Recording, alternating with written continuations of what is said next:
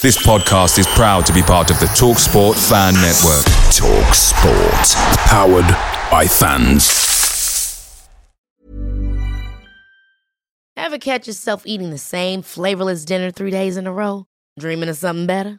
Well, HelloFresh is your guilt-free dream come true, baby. It's me, Keke Palmer. Let's wake up those taste buds with hot, juicy pecan-crusted chicken or garlic butter shrimp scampi.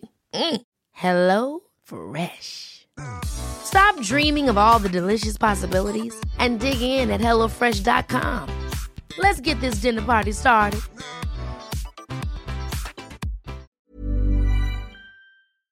The TalkSport Fan Network is proudly supported by McDelivery, bringing you the food you love.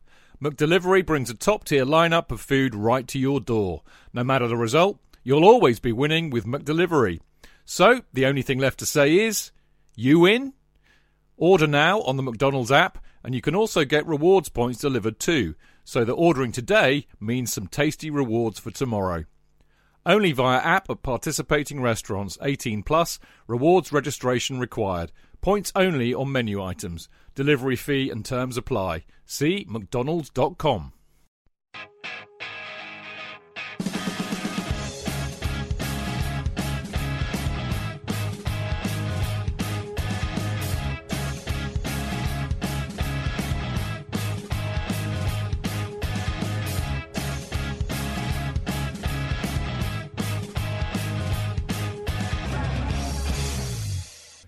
Welcome to the Chelsea Fancast, fueled by Guinness, powered by Celery, the show that is very glad it's all over.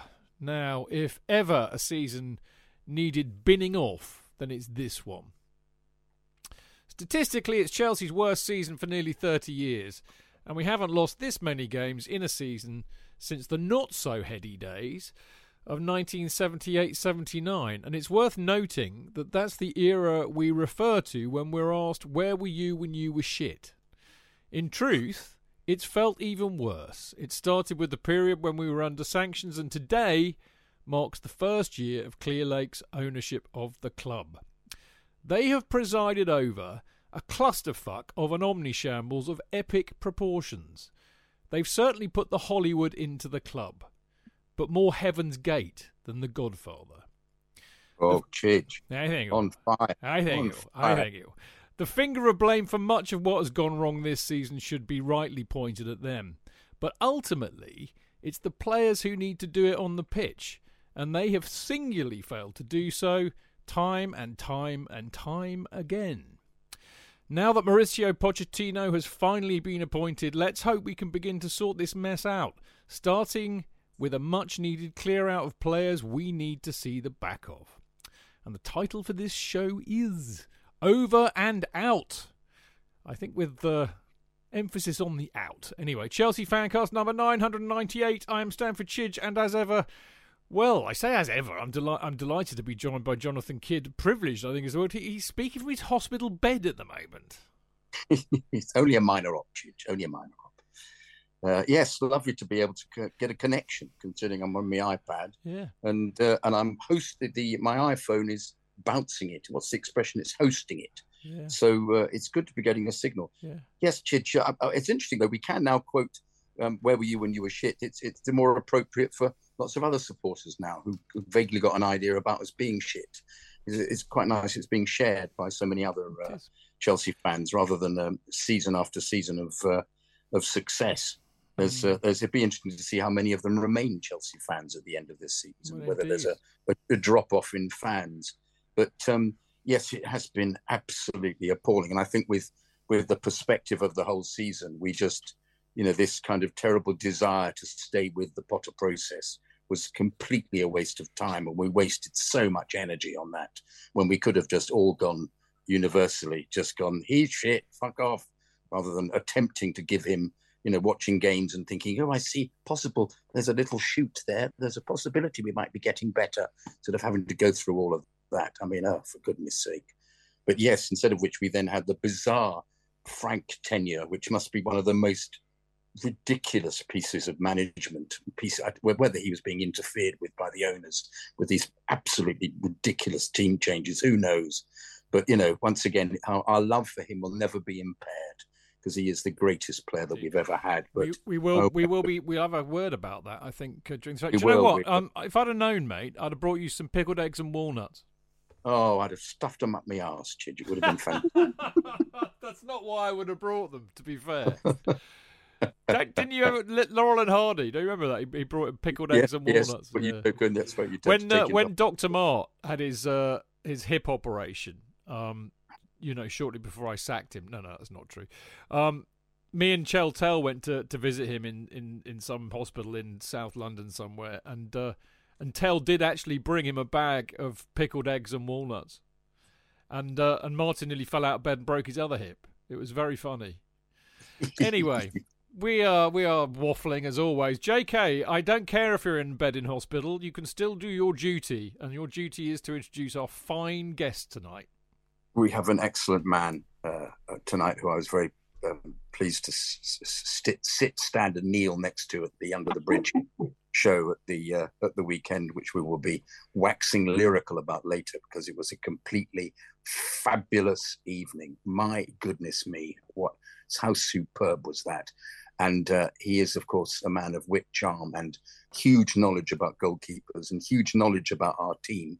It is the housewife's choice, Mr. Clayton Beerman. Hello, good evening. Lovely to be here.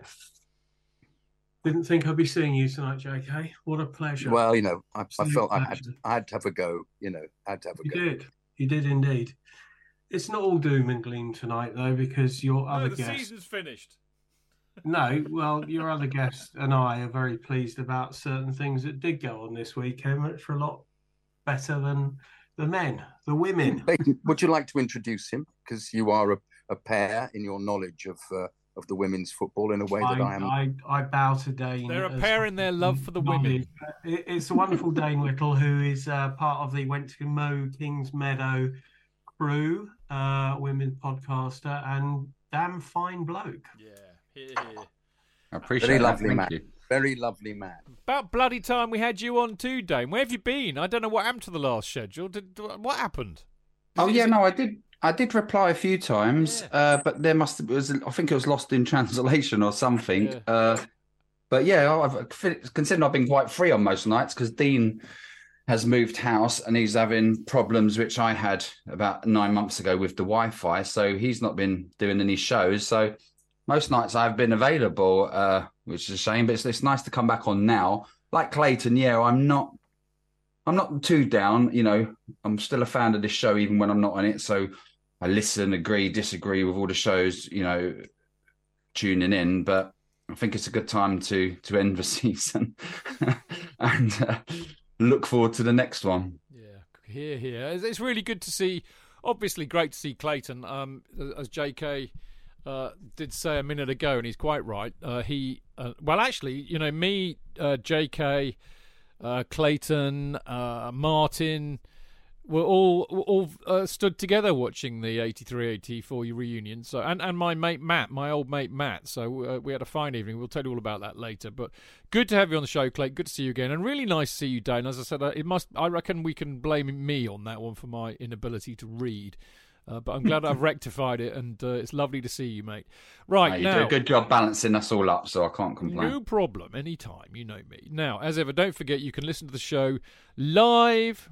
Live. Very good. Every Monday and Friday at 7:30 p.m. by going to Mixlr, which is chelsea hi from fancast.mixlr.com where you can, of course, join in the lovely chat that they all have uh, on the chat page, the live chat page. Great fun. Uh, it's like a 20. It's like well, it's just brilliant fun. Just get on, get on there. You'll know what I mean.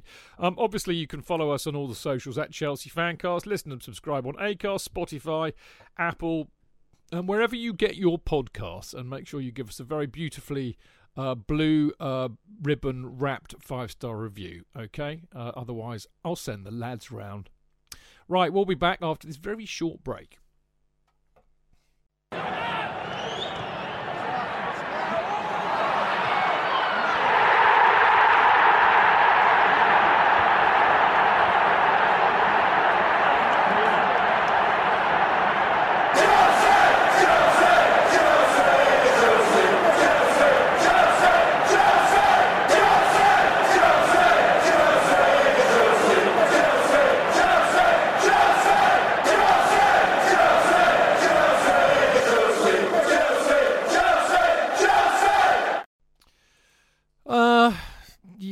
Mean, uh, I have to say that my, I mean, I think we just all wanted this season to be over weeks ago, really, and uh, and I, and I don't want to like jump the gun a bit because we will we will wrap up this part with the 83-84 Union, but.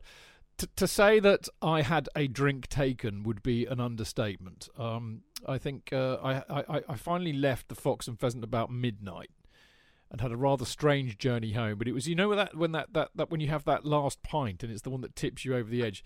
That happened to me. So I was I was muchos hungover. But actually, luckily, because I was staying in London, I got I got up to Stamp, I got up to the bridge really really early. So I got in the cock nice and early. Saw Buncey, saw Buncey. I haven't seen Buncey for ages. Brilliant to see him. Met loads of lovely people as always. Steve Burton bought me a pint. Thank you, Steve. And uh, I met Stephen from uh, Kentucky. It was his birthday, which he didn't tell me. So happy birthday to you, Stephen. It was lovely to see him. He's a great buddy of Scott Melton, who we saw earlier in the season. So great bit of cockage was had by all. And I had about four pints, but that really didn't even make a dent in my hangover, sadly. So I was a bit, a bit kind of dazed and confused as I wandered into the ground. But J.K., not not quite as confused as I was when I saw the team sheet to see Senor Azpilicueta. Well, I mean, actually, do you know what? I can understand why Azpi was playing because you know I suspect that is the last time we'll see him in a in a blue shirt. weren't the wasn't the banner lovely? But uh, it would have been a bit crap if he'd not been on the pitch if the banner. Well, it, it would, wouldn't it? I, I kind of get that. Uh, yeah. But I mean, to play him when you've got St Maximin in the side, I mean, for fuck's sake. Anyway. Well, the the first goal was was a yeah, perfect example of it, wasn't it? When it was, it was. It was. It after the wrong player, and was. there's nobody marks St Maximin. I think I think the point I'm trying to make, J.K. again, is it's it's a different flaming defence. Again, I mean, you cannot win games of football when you change the flaming defence every game, and I'm sure Clayton will have something to say in a minute about what that means to the goalkeepers. And then in the midfield, having had a midfield that looked half decent the other week. We Cheek, Cheek comes back in for no apparent reason, uh, and then bloody Sterling plays, which of course I suspected he would rather than Mudryk. But I mean, you know, it's just it's just such an inevitability it, about it, the fucked upness of it, really. yeah, absolutely. It gives a kind of argument to the shop window thing, doesn't it? Really, that uh, or giving just creating a team for the fans. You know, if you go with with the idea that that Frank was a was a PR exercise. Perhaps you go for the idea that some of the players are PR exercises. Um, you know, let's give uh, let's give Azpi obviously a game, which is fair enough. Um, but um, he's not going to be on the ball because he's you know we've established his legs have gone. And we're, you know, for those saying you're being cruel, well, you know, the proof of the pudding was in the eating. Um, I, I, fear that uh, that Gillette, as I call him, Sterling, will be with us next season because I think Poch will try and make a um, get a, a, a, a, twinge out of him in some way. And there were moments, particularly in the second half, where when he gets his finger out, he can actually um, provide something getting into the penalty area from time to time. But um, when he had that moment, had that uh, that instance where both the balls kicked off the line twice, you thought, well, actually, a better striker. Hey, full stop. A striker playing in that team would have scored four goals. Well, I thought I thought it was genius, like of Sterling, actually, to realise that we don't have a striker and none of our players are capable of scoring. So basically, allow the opposition to score for us. That clearly, this is the thing. We don't need to spend 100 million quid on a striker next year. We need to make sure the opposition score the goals for us. Clayton, you were you were shaking your head in disbelief at the uh, at JK's utterance of Sterling playing for us next season and Pochettino getting a tune out of him. Well, yes. I mean, firstly, I wasn't really particularly bothered about the team because I'd given up.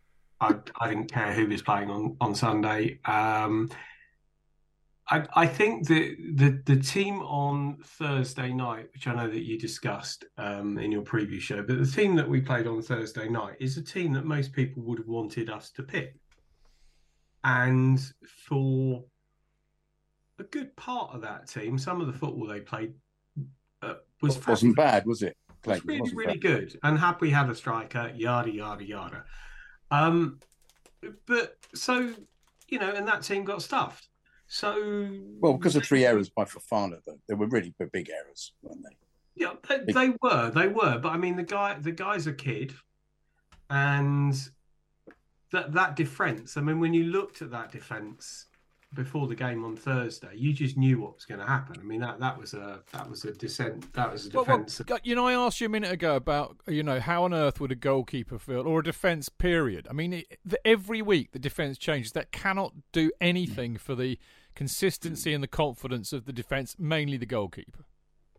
Yeah, I mean, listen, uh, to sort of, I, I, I, I think that in a an incredibly shit season, that Kepa's been one of the the bright sparks. Mm. I don't, I, I still don't think that he's the answer, but you know, I do think that we can go into the next season with him. I know that everybody says we need a goalkeeper, and I, I, I think we can do better, but I don't. I mean, I, I sort of had a an agree to disagree exchange of um, Twitter uh, messages with somebody I can't remember who it was, um, and basically there was a, a tweet last week that we were going to get Keylor Navas, and I I said no, thank you, and this person came on and said why not, and I said well he's not better than what we've got, and we've got to look to see to get somebody better rather than somebody who's basically at the same level. I want I want us to get Onana. And then we can go Yeah, Onana, I- I- Onana to Fofana to Fofana. Boom. Oh, gee. I, I- Wonderful. I, think that both of the Milan goalkeepers are, are fantastic, really, really good. Um, so either one of them, but you know, I, as I say, there there is so much to do in front of them before you actually even think about the goalkeeper.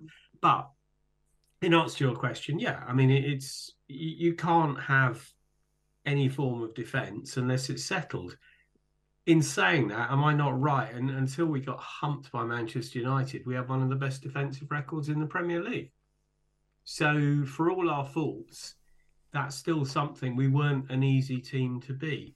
But yeah, no, but I mean, Sterling, I've got no words really. I just think he's he's absolutely hopeless, absolutely mm. hopeless. I, I don't, I don't want him there. I mean, if he's don't you- don't you know, think- like don't you think, Clayton, that- Don't you think, Clayton, that he might try and do something with him? A because he's being paid three hundred and fifty thousand quid a week, and they're not going to be able to flog him anywhere. So he might then be forced to make a um, to make him fit in the team somewhere. Well, very possibly, but I mean that it's irrelevant whether you you you you fit him in anywhere. I mean, basically on Sunday, he, I mean, the, the own goal was hysterical because basically, what was he doing? He was in front of the goal and he was passing it past past the far post. The the one where the ball hit Burn's hand in the second half, how he managed to hit Burn when he had the whole goal in front of him, I don't know. I just I don't know. I mean, he he's never been a great finisher. He's never ever been, even for Manchester City, he missed so many chances. For England, he misses so many chances. But he was getting more chances and therefore he was scoring. But I don't, yeah, I mean he's a he's a. I, I I don't know the stats, but I bet you anything you like, he's probably about one in four, isn't he? yeah, Yeah. probably. He's, he's that kind of a player, isn't he? Which is absolutely fine if you've got somebody in the middle who's getting two of three. Yeah, oh, totally right, mate. It's a good point. Uh, Dayne, um, I mean, it, uh, this is kind of weird, isn't it? Because I, I actually thought I thought we didn't do badly. I thought we were okay, apart from the fact that largely, you know, because anybody could have tacked down the left and got some, you know, got some joy because Azpi's legs are gone. Um, they pulled us apart really easily for that first goal. Very simple goal to score. But um, I thought we did okay. But I mean, Newcastle were on the beach. They were sipping their cocktails. I don't think they really they really pushed us much. Um, you know, we got back into it with that own goal, but you know, it's the same old story. Unfortunate and shocking misses again. I mean, Sterling missed an absolute sitter with. Uh, I think the goalkeeper saved it, and he couldn't quite get the rebound. And uh, and Felix had a header, didn't he, which he managed to get over the bar. So it was just a repeat. But uh, as I said, I think we shouldn't be too negative. It wasn't too bad. I don't think they played that badly yesterday or Sunday. No, Sunday, wouldn't it? Yeah, I thought, you know, Newcastle, I thought, you know, I was always a, little bit aware of that they could step it up at any point, even though they didn't, you know, they're tactically and coached good this season. You know, there's a structure to their to their team ideas. You know, they're on point. Uh, you know, you can tell there's the ethos and the togetherness, and they just looked organised. And when they did do that odd break, they looked like a team that was confident in each other and each other's instructions, and maybe to great take advantage speed, of us. They're doing great speed. Yeah, but as I said, this is a team that Eddie Howe and his other assistant manager Jason something who gets a lot of stick on Twitter. He's even got his own account now that he wants to be uh about how he always wants to be like number one and in front of centre in front of Eddie Howe, which is quite funny. They're obviously very well coached by them by them by them two, and you can see that, and you can see also that we've had three different managers, well, four if you include Bruno. Uh, a bit harsh on him, but four different managers and uh, different ideas and, and tactics this season. I, I thought, yeah, I thought, you know, if, if anything, we was going to get that win. I was hoping we would because I predicted us to win two wins stupidly in our in our predictions league. I think once again the potential was there. I think you know really impressed with Madueke. You know he's got he's very raw, but we can say that we can say that about a few of a few of the younger players. But he he you know he's always got an attacking intent. He's always got that that forward mind. Uh, Sterling, I'm on the fence with him. I, I get ev- I get every single uh, criticism of him, but I can also appreciate what, what Martin Wickham said a few weeks ago, where you know he was bought for Tuchel. I think Tuchel wanted him to play more central, you know, come with so many ideas, and again he's seen disruption, and you know he's been sort of blinded by the Pep way and and the way you know you've been looked after there and and all that now, and he's come into our rocky ship and he probably doesn't know if he's coming or going. But it's funny how every time i think of a an 11 next season with potential signings he's not in there. I just keep on forgetting about him. So that shows how much he's uh, impressed me this season. I was thought was un- unfortunate for chuck as well Chukwuemeka. i've in the brief moments i've seen him this season i've been so impressed with him. He had he had almost like a taller Joe Cole style to him against Manchester United, where with one swivel and one drop of a shoulder, he would actually get away from the uh, the, the Man United central midfielders. Uh, very impressive with him, and it was.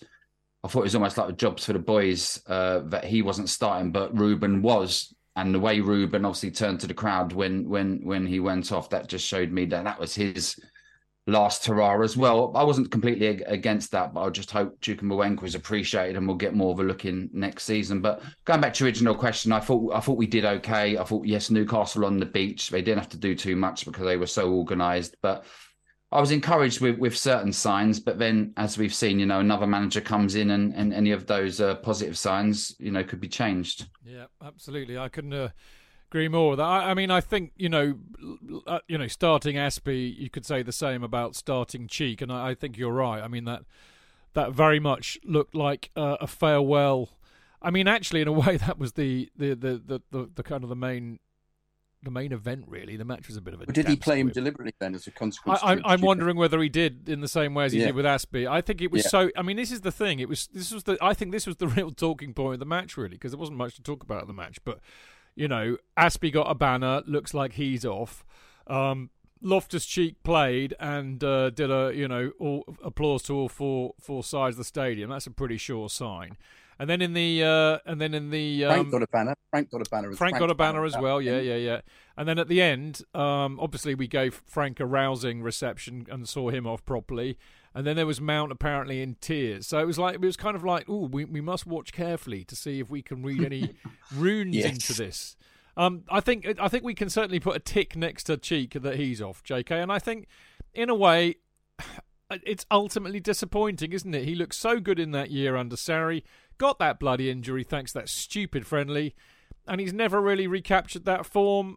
But you know what? I, I would I would keep him as a squad player. I think he's a useful squad player to have, J.K. I think if he goes, it will be a shame. And I just I just feel really disappointed for his Chelsea career for him as well as much as anybody else, really.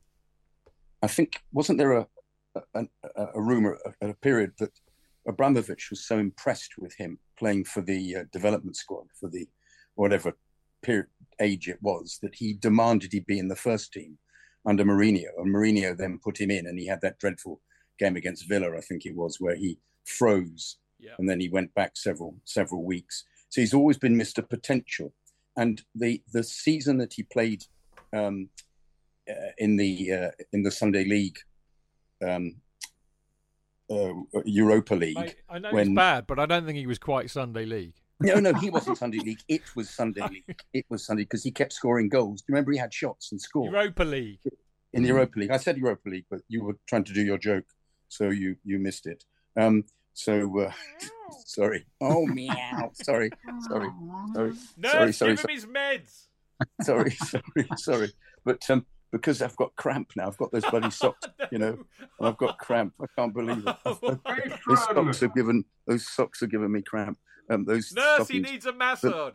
Oh, by the way, surely it would be uh, oh, have a banana, surely rather than uh, Very good. surely that's what we ought to have. Um, uh, and also just to say that Oh, despite my having Fofana. despite my having having defended Sterling by saying he'll probably be kept up, the reality is I think he's absolutely fucking awful. And the sooner if we could get rid of him, it would be great. But I just I'm trying to play devil's advocate and think will will will our will our new manager give him a go? You know, I'm just trying to find a reason. But yeah, uh, Clayton, you are absolutely right. He's absolutely fucking awful. Sterling, it's it's absolutely bizarre. But um, otherwise been considered. But um, um, uh, uh, um, but but yes, for for Cheek, Cheek. I'm sorry, I, I I can't be enthusiastic for Cheek. We give him so many. Uh, Loftus Cheek, I've got to say, because it sounds like if I'm dissing him. Um, um, you which I am, which I am, which I am, because he's never ever done it. Never, and that appalling when the apart, poor boy apart, from, was apart from that one season under Sarri, I think Yeah, he was yeah, good. yeah, yeah, I just feel disappointed for him because no, he got that that, was the season, that injury, you the- know. I agree that one. I agree completely. That was the season. But then the poor boy is forced to play wing back because we haven't got a cover for James. What I mean, what happened to him at Chelsea? Well, What I think I think happened he, he will he will. I mean, I, do you know what? I talked to Ceri uh, yesterday. Yeah. And uh, we were talking about Cheek, and, and he was very sympathetic, and he said he clearly wants to play. He loves this club. He'll play anywhere, and that's kind of been his downfall. He's prepared. unfor- it's been if they'd have asked him to play in goal, he'd have played in goal. And remember, they tried to get rid of him a year or two ago, and he said, "No, I want, I want to stay here and, and play." You know, Yeah. I feel really disappointed for him. You know, Yeah, yeah, yeah, yeah, yeah. But the injury was the main, Yeah, the yeah, main thing. yeah, yeah. It was just so dreadful for him. Yeah, yeah, absolutely agree. Um, but um, uh, uh, what what I just wanted to say as well was yes, I, I, I, what we haven't we haven't gone on to, which is in your notes actually, but it was the the fact that that uh, what I there were two things I hated was one that they did the tour when we were supposed to say goodbye to all these players while the Newcastle fans were crowing that they they got third and they let the players go around the pitch. And And there was was still just- music on the tannoy. There was it was just embarrassing. the whole thing was like the fucking season, sham- mate. shambolic cock up like the season. Absolutely. They couldn't And I felt for organise. They couldn't organise a wank and a brothel. this no. lot. it was absolutely. A, I don't think you'd want to wank in a brothel, though. I have to say. But, well, I um, mean, you know, it ain't fucking hard mean. to get a wank and a brothel, and even they can't manage that. yeah, yeah, yeah. No, I agree. I agree. I agree. That's true. Yeah, yeah, yeah. But the amount of money you'd pay in a brothel, you would just get want a wank, do you? I mean, come on. But you know, Trust you, to, trust you to, to choose the expensive ones. yeah. No, no. I'm just guessing. I, I wouldn't know. I've, I've just read too many. I've read too Is, many. is this novels. why you've ended up in hospital, by the way? yeah, they, funnily enough, you funnily enough, you're a bit near the, the near the bone there. Oh, oh. Um, but um, but uh, uh, but um, but the the other thing was the um, the, the, the in the in the on the website they dared to say things like. This was a good sign. This is going to be positive for next season. Oh yes, and you're thinking, Fuck how off. how on earth is th- this is on the sodding website positivity out of a game where Newcastle have don't need to win it or do anything with it. None of these players will probably be playing because there are seven injuries. Or the Man U manager comes in. How? What on? Who is writing this copy? It's not Adam, is it? God save us, help! But um, wh- who is? What is going on that somebody would put up? You know, positive signs. We've finished with a with a spring in our step. For God's sake, all right. Madueke looks a decent player, as we've said, raw, but he really takes people on, and I've got great hopes for him. But I'd just play him with Mudryk, as we've said every time. Please, please. But everything will change, whether they make Mudryk into a, whoever Poch makes him into a different player. What it'll be a different setup, a different energy, and I don't think I think very few of these players will be playing in this pattern. It just won't happen like that, you know. I agree.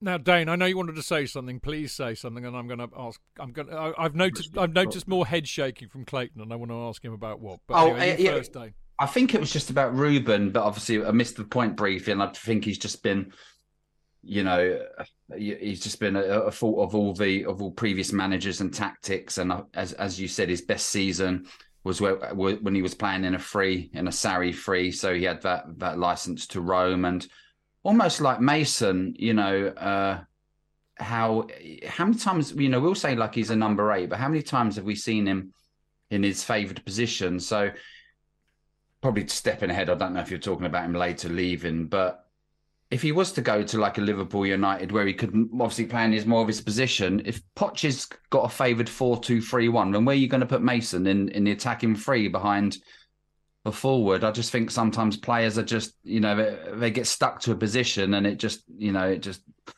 blotches their development to an, to an extent. And I think with, with Ruben, I think we've had that. Uh, it's probably his best season was probably actually at Crystal Palace, where he then sort of like made it into the England team, made it to was it the World Cup or European Championships where he actually did play and did involved, and then the next season with us, he, he sort of carried it on until that stupid friendly. Uh, obviously the the the the the thought the idea of the friendly was it was a good idea but you know play a b team play a freaking c team play youngsters don't play players who are actually massively on form and and and you, you you're going for an, a european title but well, yeah i feel sorry for him but did it with again didn't they yeah once again i could see him staying as a squad rotation but I suppose honestly, I think his time, you know, he's had his time. He, great move for him to go to AC Milan. The game's a bit slower, more tactical, more tactical, so it might actually suit him, uh, and he might even make it back into the England squad. You never know. Yeah, absolutely. Clayton, um, were you shaking your head at Madueke? Yes, I was.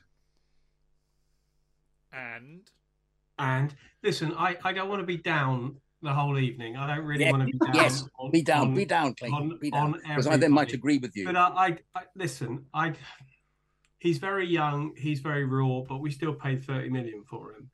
Um, he's takes people on, and that's great. I've not seen him create one chance. I've not seen him score one chance.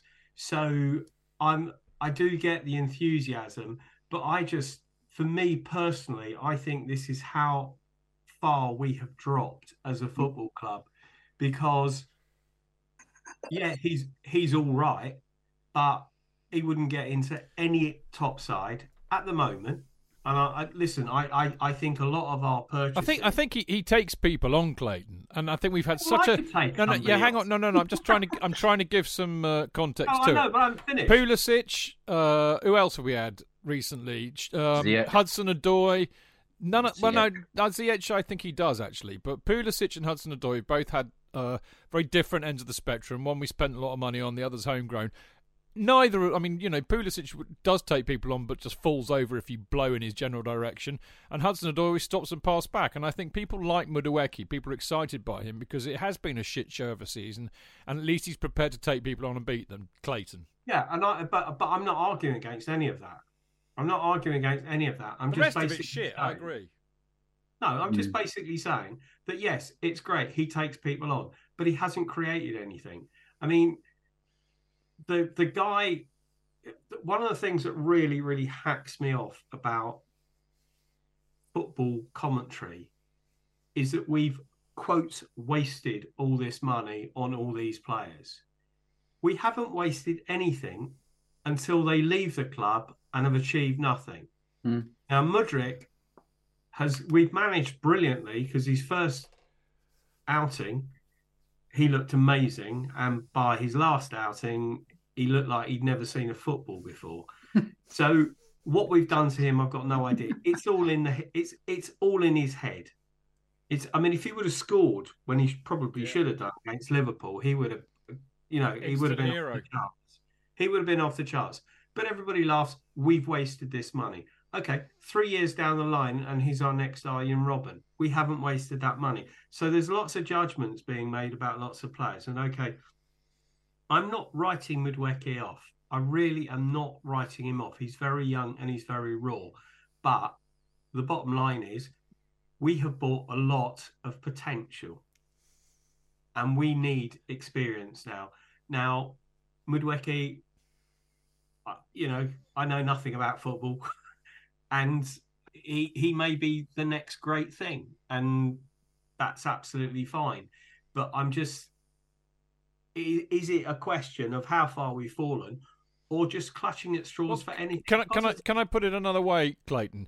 I mean, yeah, Mud, Mud, Madueke is, and I, will bring you in, Jake. I promise. I've seen, I've seen your finger. well, that's all we can see. Actually, we can't see your face. We can see your finger wagging. Sure, that's his finger. I, well,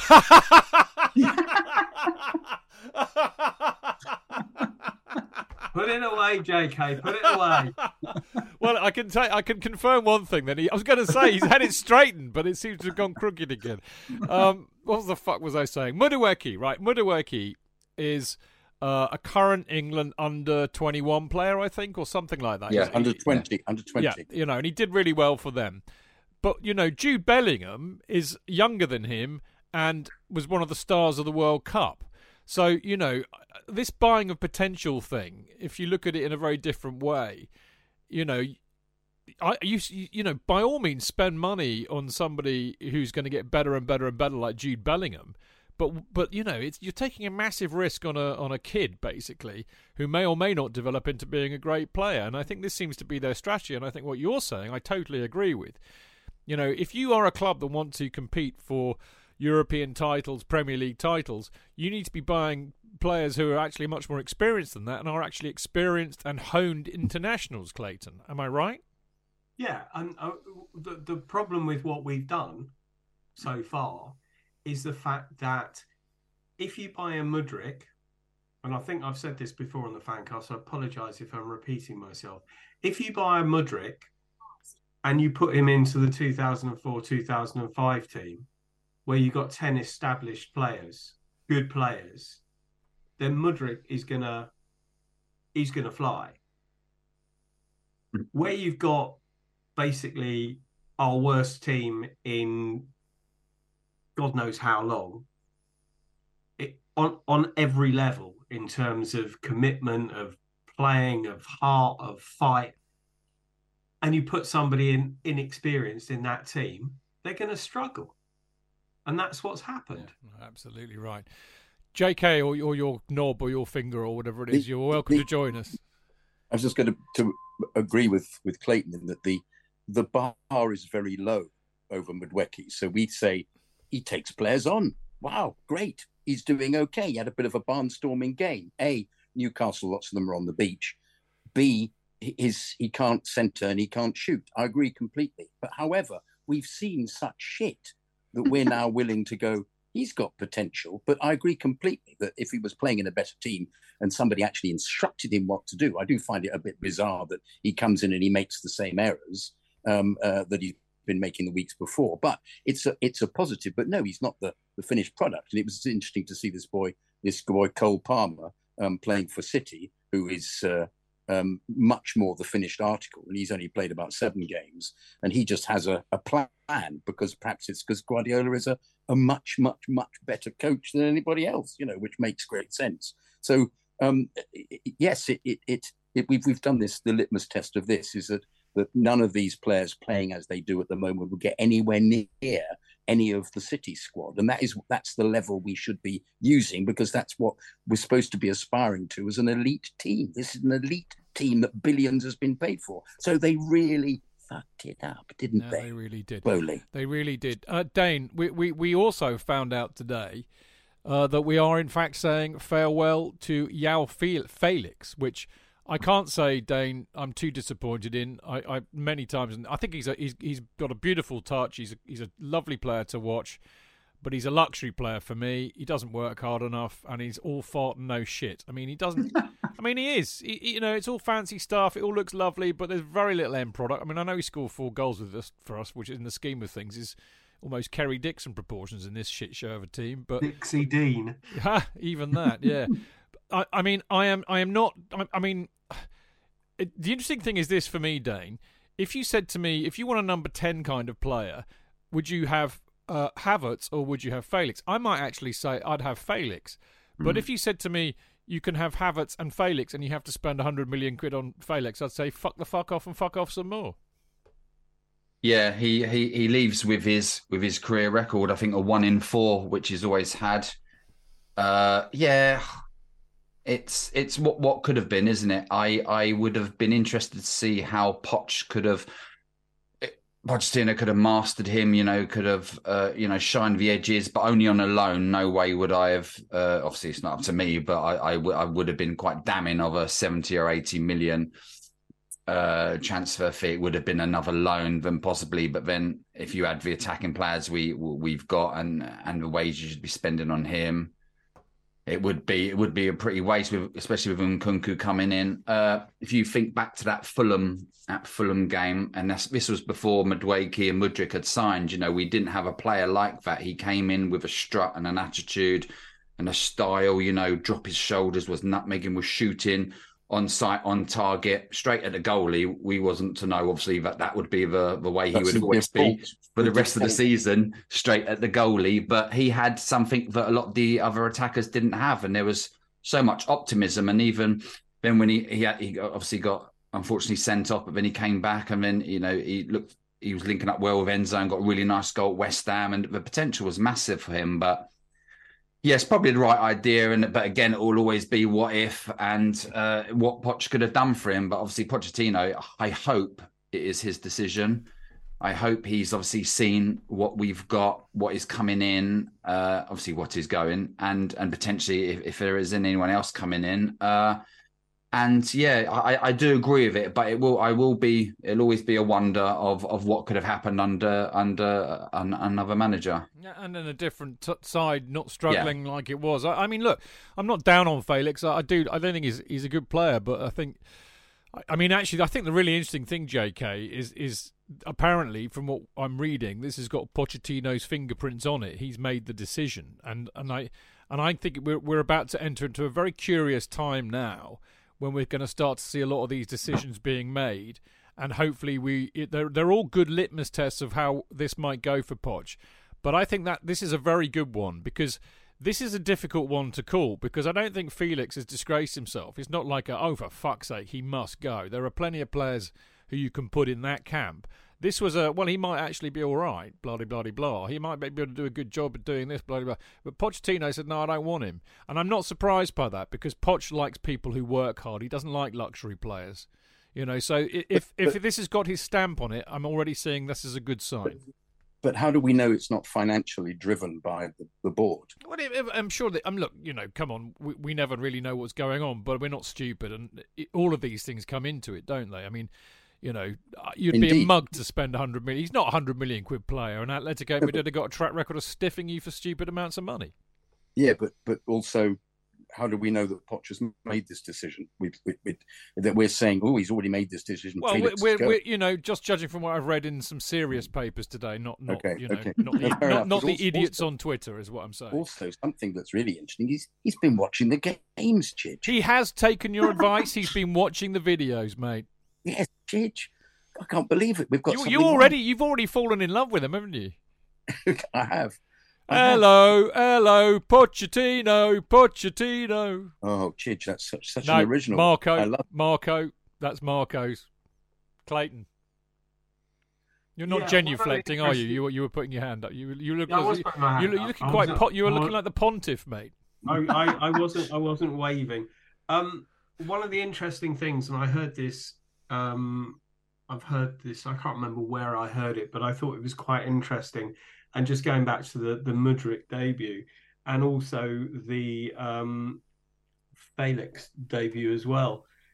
When these players join, they all were super fit, and they were running around, and they looked fit and now they don't, or they look like the rest of our squad, who are tre- uh, running around in treacle. I mean that that's the that's possibly one of the biggest disgraces, if not the biggest disgrace this season, is our lack of fitness. Very well observed, Clayton. I agree.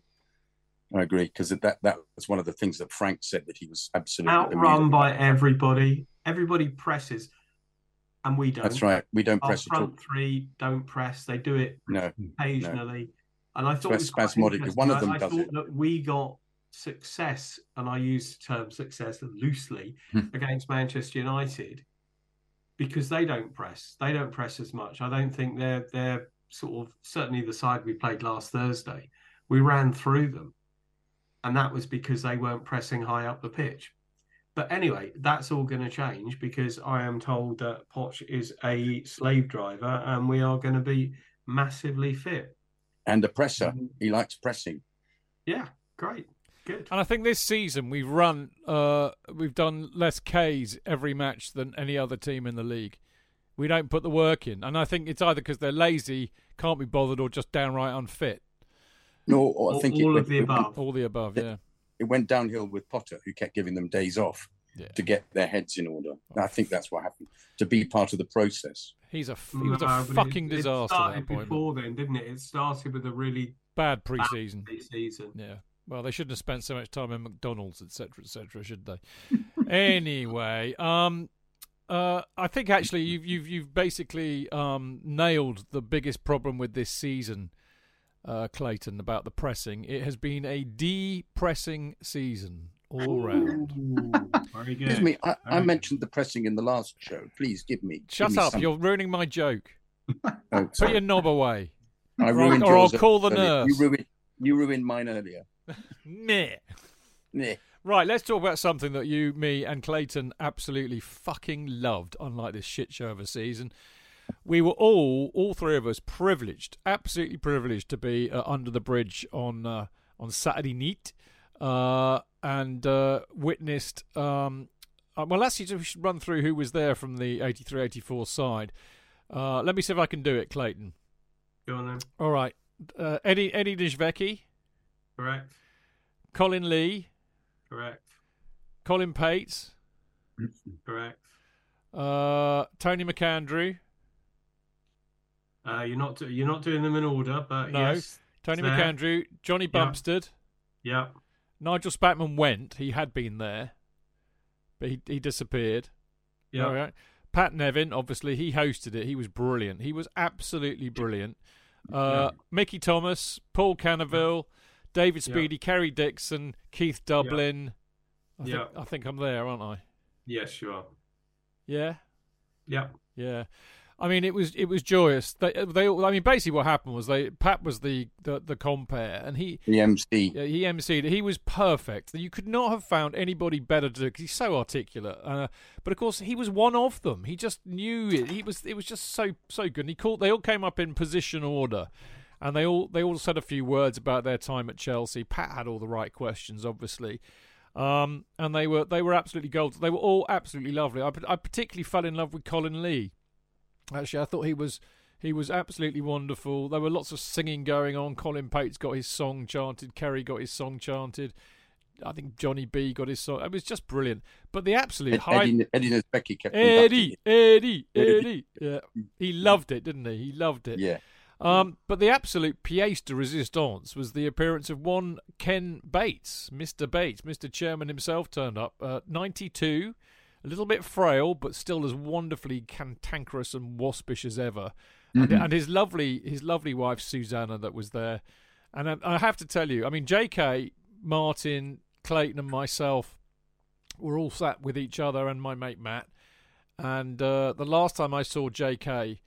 Uh, I didn't see him after this either. He disappeared. He says, I'm off to go and see Susanna to see if she remembers uh, Susanna's actor friend, which was him, Yes. of course. And I never saw him after that. So what happened? Um, it all got a bit nasty. No way, really? They throw you out? Yeah. No, no, but down by the area, so many people were trying to get to the players that, and some people became self-appointed bouncers and started pushing people because she was frail, and they were doing that thing of saying, "She's a frail woman. She's a frail woman. Get away, get away." Just, just members of the, you know, people who paid money to watch, you know, and it all became. Then Gary Stake, Stake, Staker appeared, and then he stood in front of her like old times. Was he And translating? said- and, and funnily enough, yes, translating her, her, her rather bad Italian. And I said, uh, no, I said, um, I said, hello, Gary. And he went, hello, mate. How are you? And I went, oh, good, thanks, fine, thanks. How are you? Yeah, I'm good. I thought, God, Gary Stakers recognised me. Good, because I sat next to him a few times when I was on these jaunts in the director's box, watching these away games that the vice presidents wouldn't go to, like at Sunderland and Coventry midweek. And I said to her, full in her face, I said, hello, hello, Susanna, it's Jonathan Kydd. Do you remember? I, you, I was called Susanna's actor friend by Ken. Do you remember? And we used to talk about other things other than football. Do you remember when we used to go to the away games? And she just looked at me blankly and carried on walking. so I didn't succeed in making the contact. And by then, I'd been shoved really rather viciously by about four different people. And I'm afraid it was it was enough to make me think, I'm sorry, I'm getting out of here. This is getting out of hand here.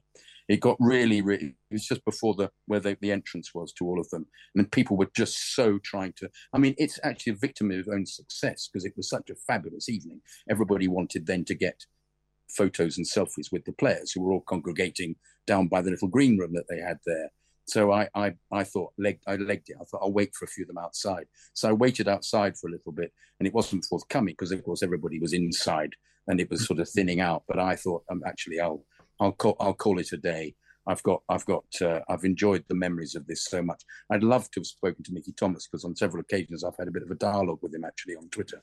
So I would just love to have gone up, but I, I didn't feel it was the occasion unless you stayed a very long time that you were going to get them individually and have time with them because they were so popular. The love in the room for them was unbelievable. There was every people they loved that team and they were so brilliant, each and every one of them, fantastic on stage. I mean, some of them are personalities in their own right at different clubs. For example, uh, um, Peter Rhodes Brown. Ah, I don't think you I mentioned. forgot it, Rosie, uh, didn't I? You I forgot forgot Rosie, Rosie. yeah. yeah. yeah. Peter Rhodes Brown is, is Mr. Oxford, as he established, because he's he's he's he's their personality. He's their Alan Birchinall, who was at Leicester. Birch, you remember? He's there, and he was like a stand-up. I just felt what I loved about them all was all of their abilities to hold an audience and tell jokes.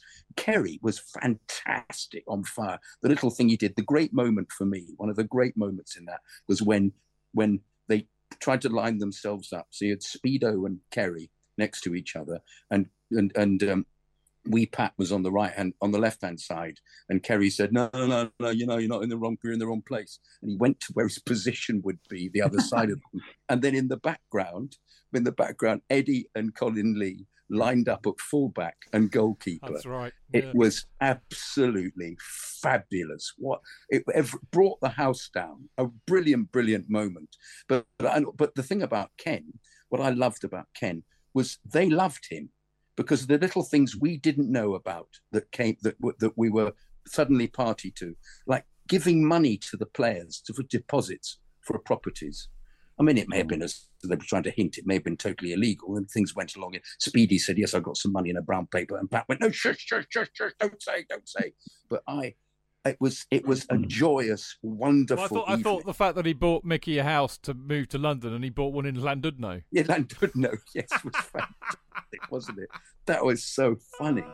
But it was just that the love they had for Ken as well was eye opening, actually, because we had this idea of him being this cantankerous, nasty shyster of a villain came to business. And there he is backing all these players with with you know fine with money that he didn't have of course most of the time that's what's so ridiculous about it is i'm sure ken was finding it from complete, completely bizarre places but the, uh, was it was it was joyous to see. I keep saying this word, but it was they were so funny, and I had such fun, and also the the the pouring of emotion because you've you've related and emoted with these players on the pitch, and to see them all get on so well, and it was what I also loved. There was a terribly revealing moment when all three of them were, um, were um, Kerry Speedo and Wee Pat said, in many instances, you didn't have to worry about thinking where your player would be and look up.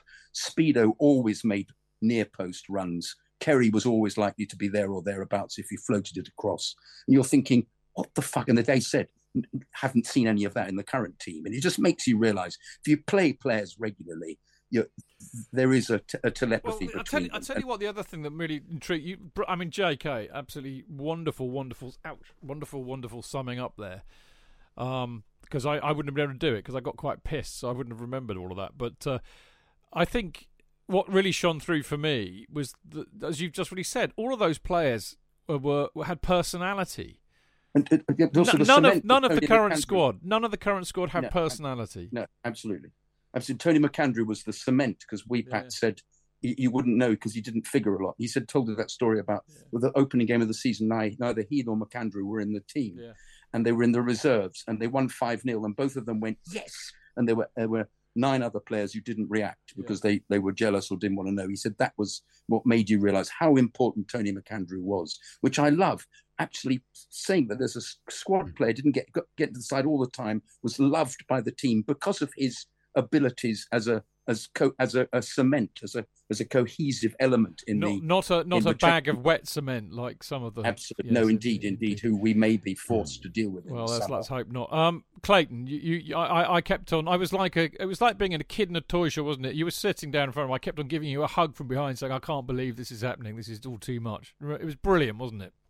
It was fantastic. It was the highlight of the whole season. Um, it really was. It was just a, a, a tremendous evening. I think that in terms of how it went, I don't think it could have got or been any better. The master stroke was having um, Pat Nevin as the master of ceremonies. As I said to you on Saturday night, I could listen to Pat Nevin reading the phone book. I, I love the guy. I think he's he's massively intelligent. He's sort of erudite. He's he's just really interesting, very self-deprecating, yes, and all the players reacted very very nicely to him as well. Now I know that Mickey Thomas hasn't been well, but he looked he looked fantastic. He looked really fit Yeah. and healthy. And I think I know what was it 84. So how many years ago is that? 25, mm. 30 years ago or 40. am I- thirty nine. You know, these guys, I mean, Eddie Niedzwiecki looked like he could play tomorrow. He looked so fit. David Speedy didn't. No, Colin Colin Lee, you could bounce him along the fucking pitch, mate. you know, Lee, Pates, Bumstead, they all looked fit and well and what have you. Speedo was the only one who had obviously let himself go. You know, not that I can speak uh, in terms of physique, but and it was just lovely. And and the the as I said to you, the huge surprise was Bates. Bates was was tremendous. Um, and as J.K. says, the the one thing that you just didn't know, and we all look at, at Bates as being this dreadful tyrant of a guy, is that he treated all of these people like family. You know, he really did, and that has to have been a massive factor in fostering what they managed to to build there. And they they don't they don't look at themselves as a football team; they look at themselves as a family. They were it the the night was amazing, and whilst what J.K. said about that, the way they lined up was was was hysterically funny. The highlight of the evening was basically um, for anybody that doesn't know, there was sort of some terrible. Um, how can I best describe this? The the Canoville David Speedy relationship that isn't because it was very bad at the time that they both played together. Just to say goodbye. Um, they they oh, matron. Um, they they hugged on stage. Now Pat Nevin, I believe, you know, has has had words with David Speedy about his relationship with Paul Canoville, and that was all very nasty. But Pat got them all together. It Pat got a, them- lovely hug, wasn't there? Actually, it looked, and looked genuine was, too. you know, whether it was meant or not, I, I think it was. I mean, it, it looked, it looked Well, genuine. apparently, they were talking before in the green room earlier on. Yeah. Yeah, they were getting on. Apparently, from what I, Yeah. what I hear.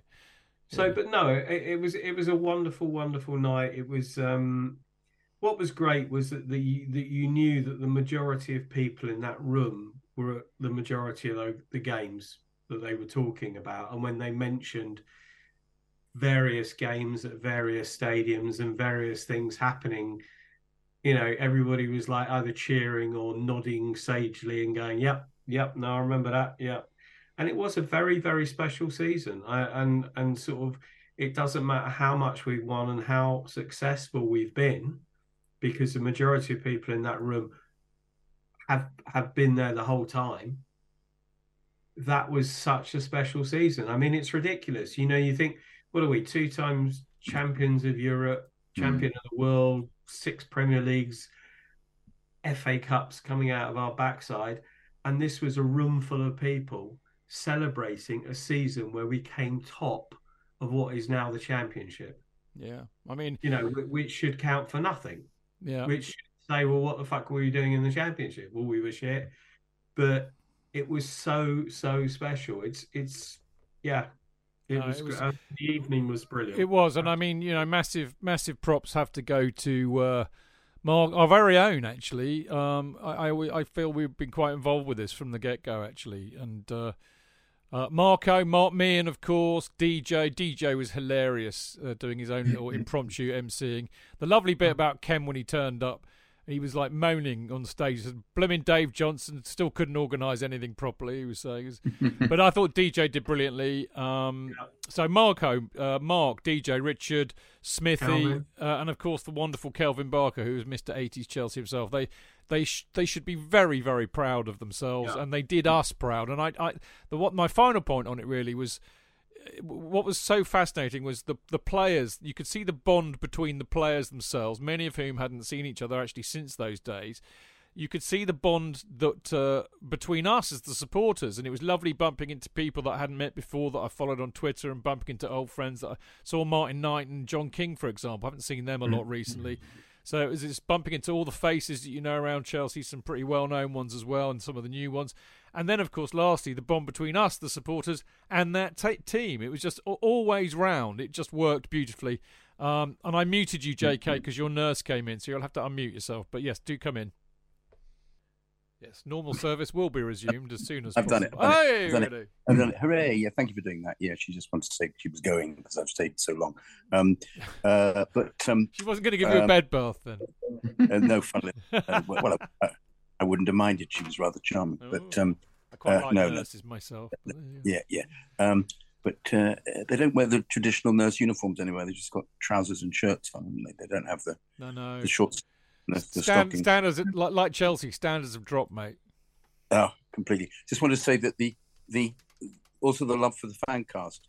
Really? Lots of yeah, lots of people um uh from that era listen to the fan cast as well. Hi guys, and they're just saying how love much they love the fan cast and uh, fan cast so or fan bite.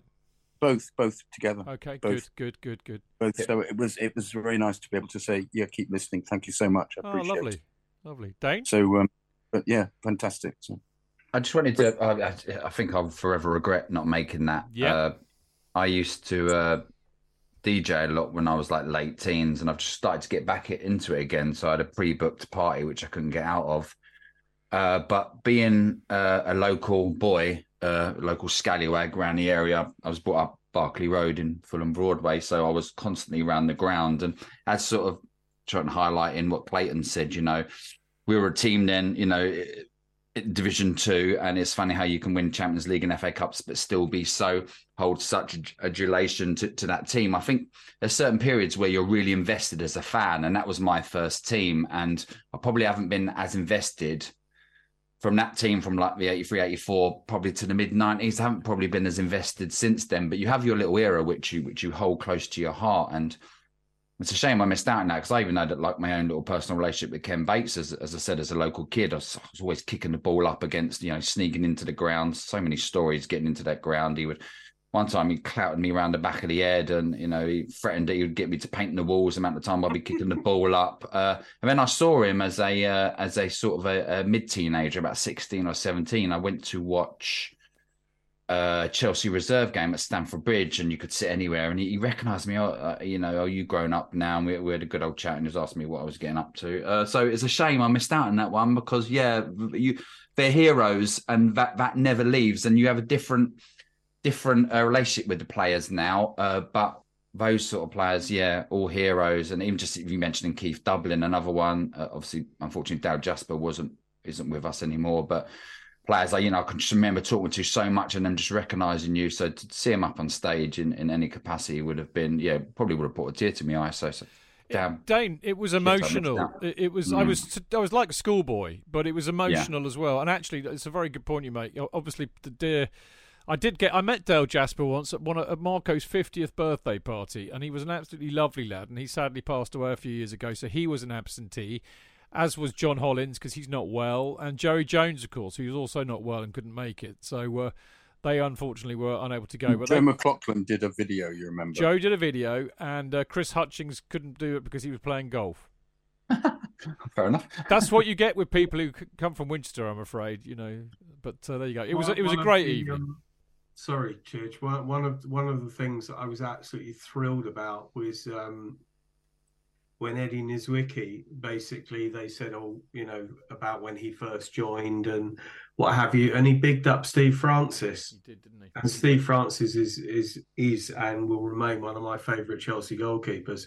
I thought he had so much potential, and and and it was interesting that Eddie said, "I didn't know why they were buying me because I really rated Steve Francis, and I didn't think I'd get a game." So He said he had great hands, didn't he? Clay? yeah, soft soft hands. Yeah. Yeah. Well, there we go. It, it, it was a it was a fabulous evening, and uh, I kind of uh, I missed a few signatures on the shirts because I was just basically too drunk and enjoying myself. So I think I still need to get Eddie. I still need to get Rosie. Um, I can't remember who else. Yeah, I, I, have to look at my shirt. I got so many signatures, but I can't read them. I don't know who they are. so gonna, Well, done. I know. I'm gonna I'm gonna take a photograph, send it to Mark Me, and say, Mark, can you Ju- just send it send it to me, Chidge, because basically I had there was a um this is a very um old and boring story, but I had a when my cousin actually worked for Ken Bates, she was his PA for uh, a couple of years. Um, and she got me an invite into it was some fan do. It was post that 84 85 season. It was at Stamford Bridge. Pat Nevin, John Bumstead, and Colin Pates were basically doing like a Q&A. And uh, there was a book which I, I think Hugh Hastings put together of just photographs of that season. And all the iconic photographs are in that book. And I had that book signed at, on the night by those three. And on Saturday night, I took it along because then I got it also, I got it re signed by um, the others. Uh, uh, sorry, and Bumstead was there. Uh, and I got it signed by the other guys that I hadn't got in the book. So that was quite nice. So I've got all of the autographs. So if you send it to me, I can tell you who they are. All right, done. I Okay, thought- I JK, thought final point. say- I thought you were going to say, and I got a potato and I made a copy of them and I can put it on your shirt. Brilliant. All right. Okay. Look, coming up, we've uh, we've got Garry Hayes joining us uh, from his wonderful uh, podcast, um, which, if you remember, we had him and Ceri on. Uh, what the fuck is it called? I'm having a brain fart here. Help me The out. blueprint. The thank you, the blueprint. Yeah, God blimey, I am seriously getting old.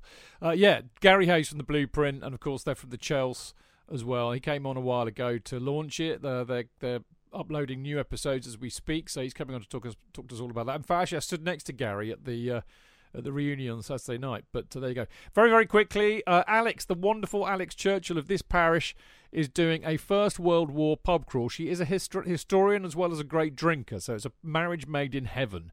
8th of July 2023, £35 per person, uh, an afternoon of hopping from pub to pub in search of London's First World War history. You'll cover everything from drunken Tommies to prisoners of war, the contribution of Pacific Islanders to the conflict, and the perils of being a German living in London and the outbreak of war. It will be great fun. There'll be lots of Chelsea there, including quite possibly Johnny B. John Bumstead's uh, going to be there. I asked him about this uh, on Saturday, and he said he was going to go. Oh, by the way, actually, Martin and I, as you probably remember, had a had a bit of a spread bet as to who would be the last man standing of that great Chelsea team, as in the you know the one who was the last man standing, having drunk a lot. We did the same uh, at the Eddie Mack one, and it was Teddy Maybank who won hands down. Although Mickey Fillery uh, ran him a close. I think Johnny B was involved in that. Anyway, we had our money on Speedie, largely because he was Scottish. We just thought it'll be Speedo. Uh, we were milling around outside the butcher's hook. They wouldn't let us in. We had to go to the Fox and Pheasant, and I saw uh, Johnny B and Patesy, and I went up to them and spilled the beans about our spread bet. And I said, "So anyway, anyway, uh, Johnny, we we, uh, we me and Martin have put our money on Speedie." And Johnny B just looked at me and said, "Fuck off," which I just thought was absolutely hilarious. And lo and behold, it was a dead heat between those. I mean, they are inseparable. Those two, Johnny B and Colin Pates, were definitely the last Chelsea men standing. And my hat, my chapeau, is off to them. By the way, Alex, uh, if you want to book this thing with Alex, just follow her on Twitter. Um, I think she's at Alexandra Churchill, uh, or just go to Istoria www.istoriatravel.org uh, forward slash copy hyphen of hyphen London hyphen war hyphen memorials. Don't know why it's got that link, but anyway, Istoria Travel I S T O R I A travel.org. Go and do it now. We'll be back in a minute.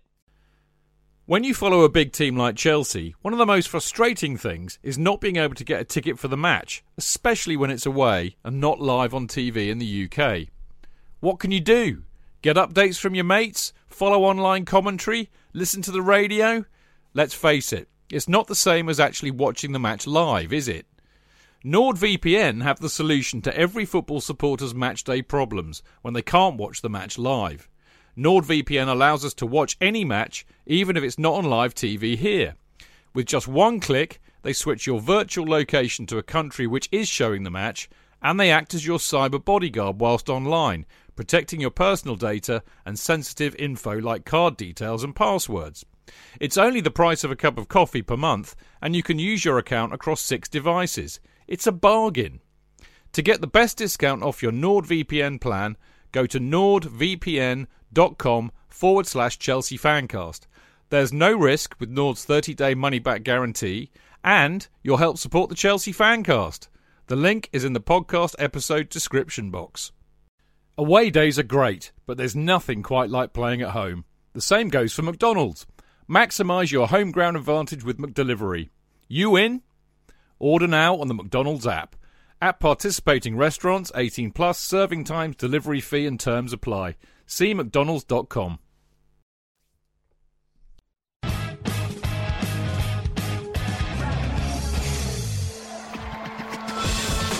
Real fans, real opinions. I'm Jason Cundy, and you're listening to the Chelsea Football Fancast. Proper Chelsea. Footballfancast.com.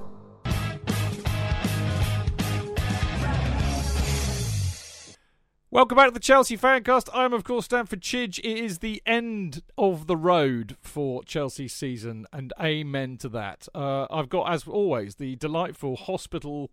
Uh, he's actually in. He's in a bed in hospital. I mean, unbelievable. The dedication that this man has to this cause. I mean, if the players, yeah. if the players had one percent of your dedication, J.K., we might have finished eleventh. Thanks very much, Chidge. yeah, good. Have you, had your, have you had your meds, love? No, I haven't. No. I get the nurse. Yeah, nurse. Yeah, nursey. There's a great joke about that. Anyway, uh, lovely to see you, J.K. Well done for being a trooper. Thank, thank you. We've got the lovely Clayton Beerman with us. Always a delight to see you, my friend.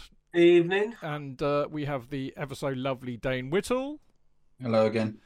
And uh, this part of the show is dedicated to our two latest arrivals, our newest guests, uh, who I was saying earlier on. We had them on. I mean, we've known them for years. I mean, they go we go back a long way with these boys. But uh, I, I, saw Garry on Saturday night, of course. I was standing next to him at the uh, the 83-84 reunion. But uh, they are, of course, from the Chels. But they've got a new venture, which uh, we were very privileged to get wind of a while ago, and we had them on the show. And they were just about actually serendipitously they were talking about the Ken Bates tapes. And of course, we saw Ken on Saturday, and he was brilliant then. It'd be interested to hear what Garry thought of that.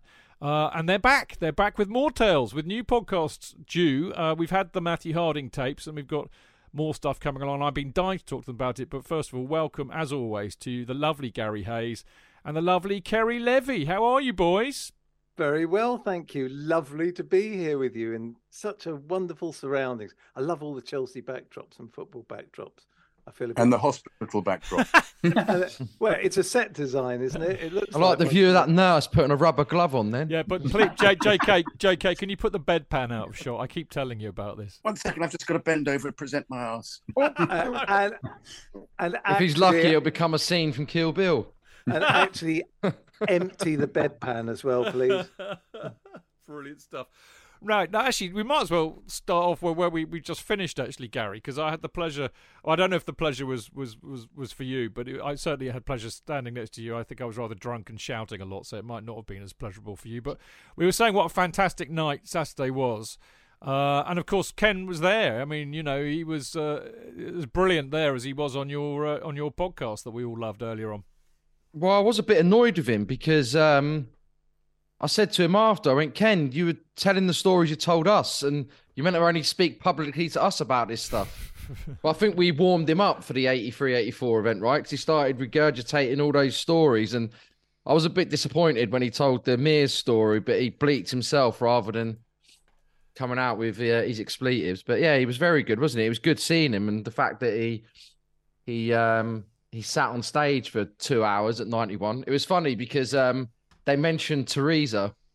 Uh, we Pat and Ken mentioned Teresa, didn't they? And uh, it was funny because I saw Teresa. When was it? I think it was the door. No, it was the Villa game. And she went, "Oh, are you going to this event?" Because Ken thought it was in his honor. Um, she, she had to tell him. Of course he did. Of course he did. she had to tell him, Ken, no, it's an event about that team, and you're a guest. It's not for you. And uh, he still thought A it was night in with his Ken honor. Bates and some players. Yeah, exactly. He thought it was all about. Um, he thought it was all about him. But yeah, I love Kenny. He's great. It was lovely. I, I thought. I, I mean, actually, you caught me on camera, uh, as you said yourself, leading. I don't think I was quite leading the singing, Garry, but it was lovely of you. To Oh no, so. but I thought I'd better big you up, Chidge. You did big me Thought, up. you know. I know. I, I thought it was very lovely of you. But that was actually during Ken Bates. He he he evoked uh, uh, uh, an automatic response from us all. I thought it was quite quite touching. But there you go. Right, you two, Ceri. Um, we have more. We have more Blueprint podcasts. As I said, I was listening to um the Matthew Harding ones recently. He had David Cooper, who was his lawyer, Matthew Harding's lawyer, and Mark Killick, who was a great friend of his. Um, I mean, talk to us about Mark all- was sat in front of you on Saturday night, Chidge. Was he? you saw him. No way. Seriously. Yeah, he had his mullet going. If you're listening, Mark, appreciate your fresh trim. No way. I did. I mean, this is the other thing about that event, and I'm not. I promise you, I'm not going to go on about talking about it anymore. We've just done ages on it, but that was the thing I also loved. Actually, it was bump. It, it was great seeing the players. Great seeing Ken. I mean, that was just fantastic. But it was also lovely. You know, it's very. You know, even at the games, you don't get to see that, that many people you know in such close proximity. Because if you're at a game, they might be another part of the stadium or a different boozer. It was lovely to see. I mean, like Martin Knight and John King were there. I haven't seen them for. I mean, they were sitting in Scribes Corner with Tim Tim Rolls, which I thought was quite funny. But just bumping into so many people I know and have known down the years at Chelsea, it was special. Anyway, enough of that. Right, tell me about what's coming next with you lot. Well, we've got the full narrative series starting, which is going to be very different for anyone who's listened to the Ken Bates tapes and the Matthew Harding tapes. And if you haven't, why not? Um, that they were more straightforward interviews from A to Z and talking about certain subjects. And the actual narrative podcast series we're doing is dropping now, the blueprint proper.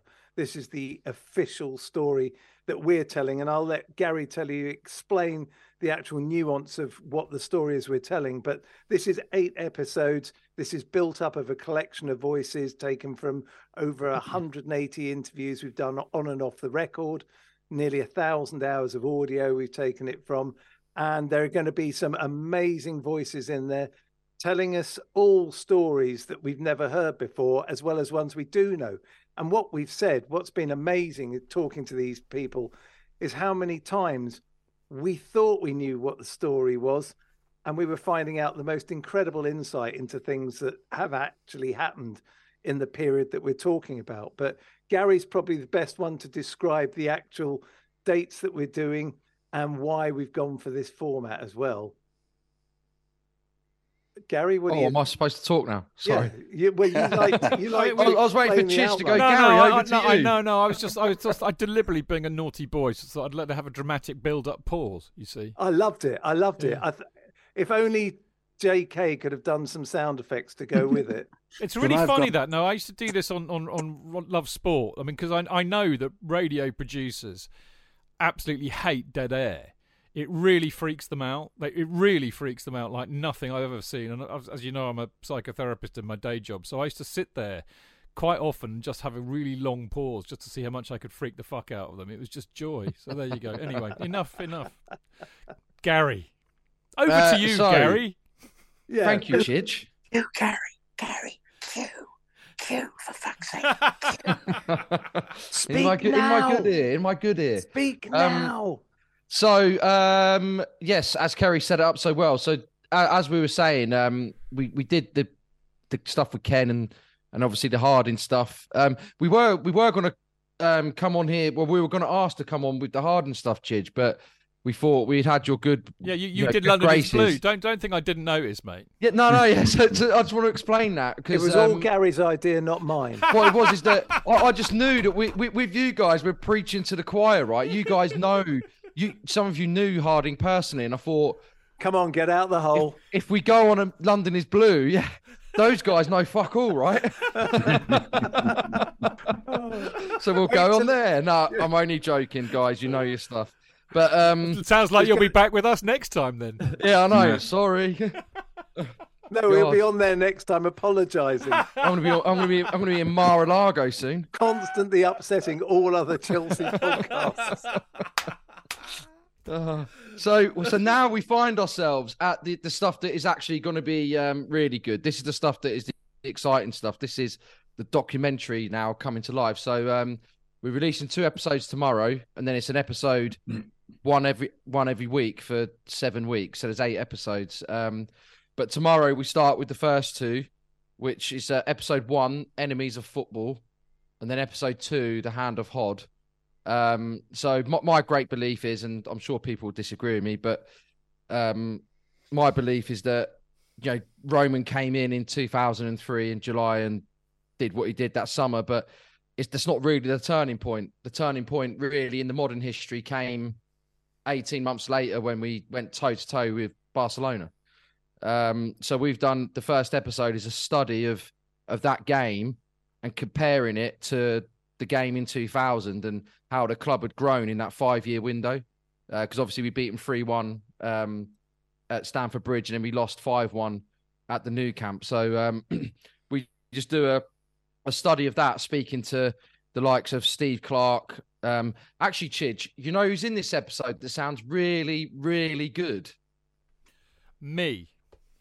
You. no, I was joking. I was actually joking because You- remember no, I so- asked you last time. I said I, I know I in, you interviewed me, but I can't remember what the fuck I talked about. Episode. so the really one. funny you made thing is- episode one. yeah, the really fu- the, fu- the funny thing is when when I'd cut it all together and we did all the sound bed and everything, and I sent it to Ceri to listen to it the first time. Ceri went, "Fuck, Chidge sounds good." I love I love how you're surprised by that. Well, can I just say that was his interpretation of how I said it.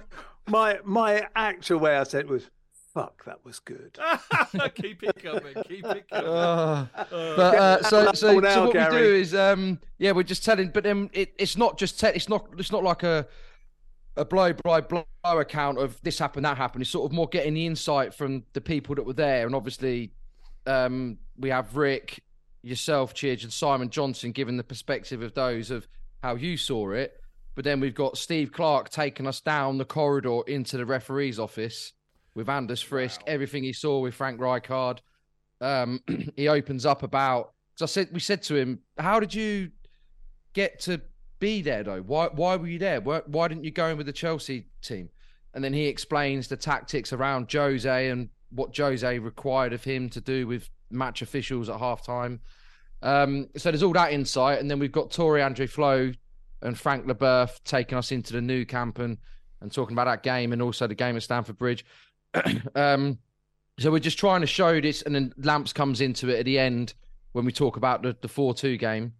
Um, but we, we're just trying to show, you know, this is is such a crucial part of Chelsea's history. Um, that game, and in my opinion, anyway. Um, so hopefully we've done a good job on it, and people will hear it and go, "Okay, yeah, I, I get the point you're making." Yeah, 'cause you, you could point to the first of July two thousand and three, but I think it's a bit too simple. You know, um, I think as you see this this year, right, is that you can't you can't just come in and splash the cash and things work. I think that something had to be built, and uh, that's what they did. And um, so that, that that's that's sort of where we started. But then at the very end of that episode, we sort of just take you right back to where the story really starts, which is with Glenn. Um, so I know anyone that's listened to the stuff with with Ken, he's not a fan of Glenn, but um, I am, and um, I just think that is when Chelsea really changed. Right, you got these pivot points in the story, and yeah, the, the the middle one is 2005, but it starts with with Glenn. So we take the story back to there, and then that's the episode with Glenn and everyone talked, you know, taking us into the club and and what he did. Yeah, brilliant. And, and sorry, I was just going to say, and what's incredible about about that Hoddle episode, or both of them really, is the things that we discovered along the way. We had an idea, as I said, and then we'd be finding out things as we were talking to Glenn Hoddle. He was telling us about how things were, uh, how the players would, would relate stories, and how they all had such kind words about Hoddle and really treated him as as somebody they totally respected.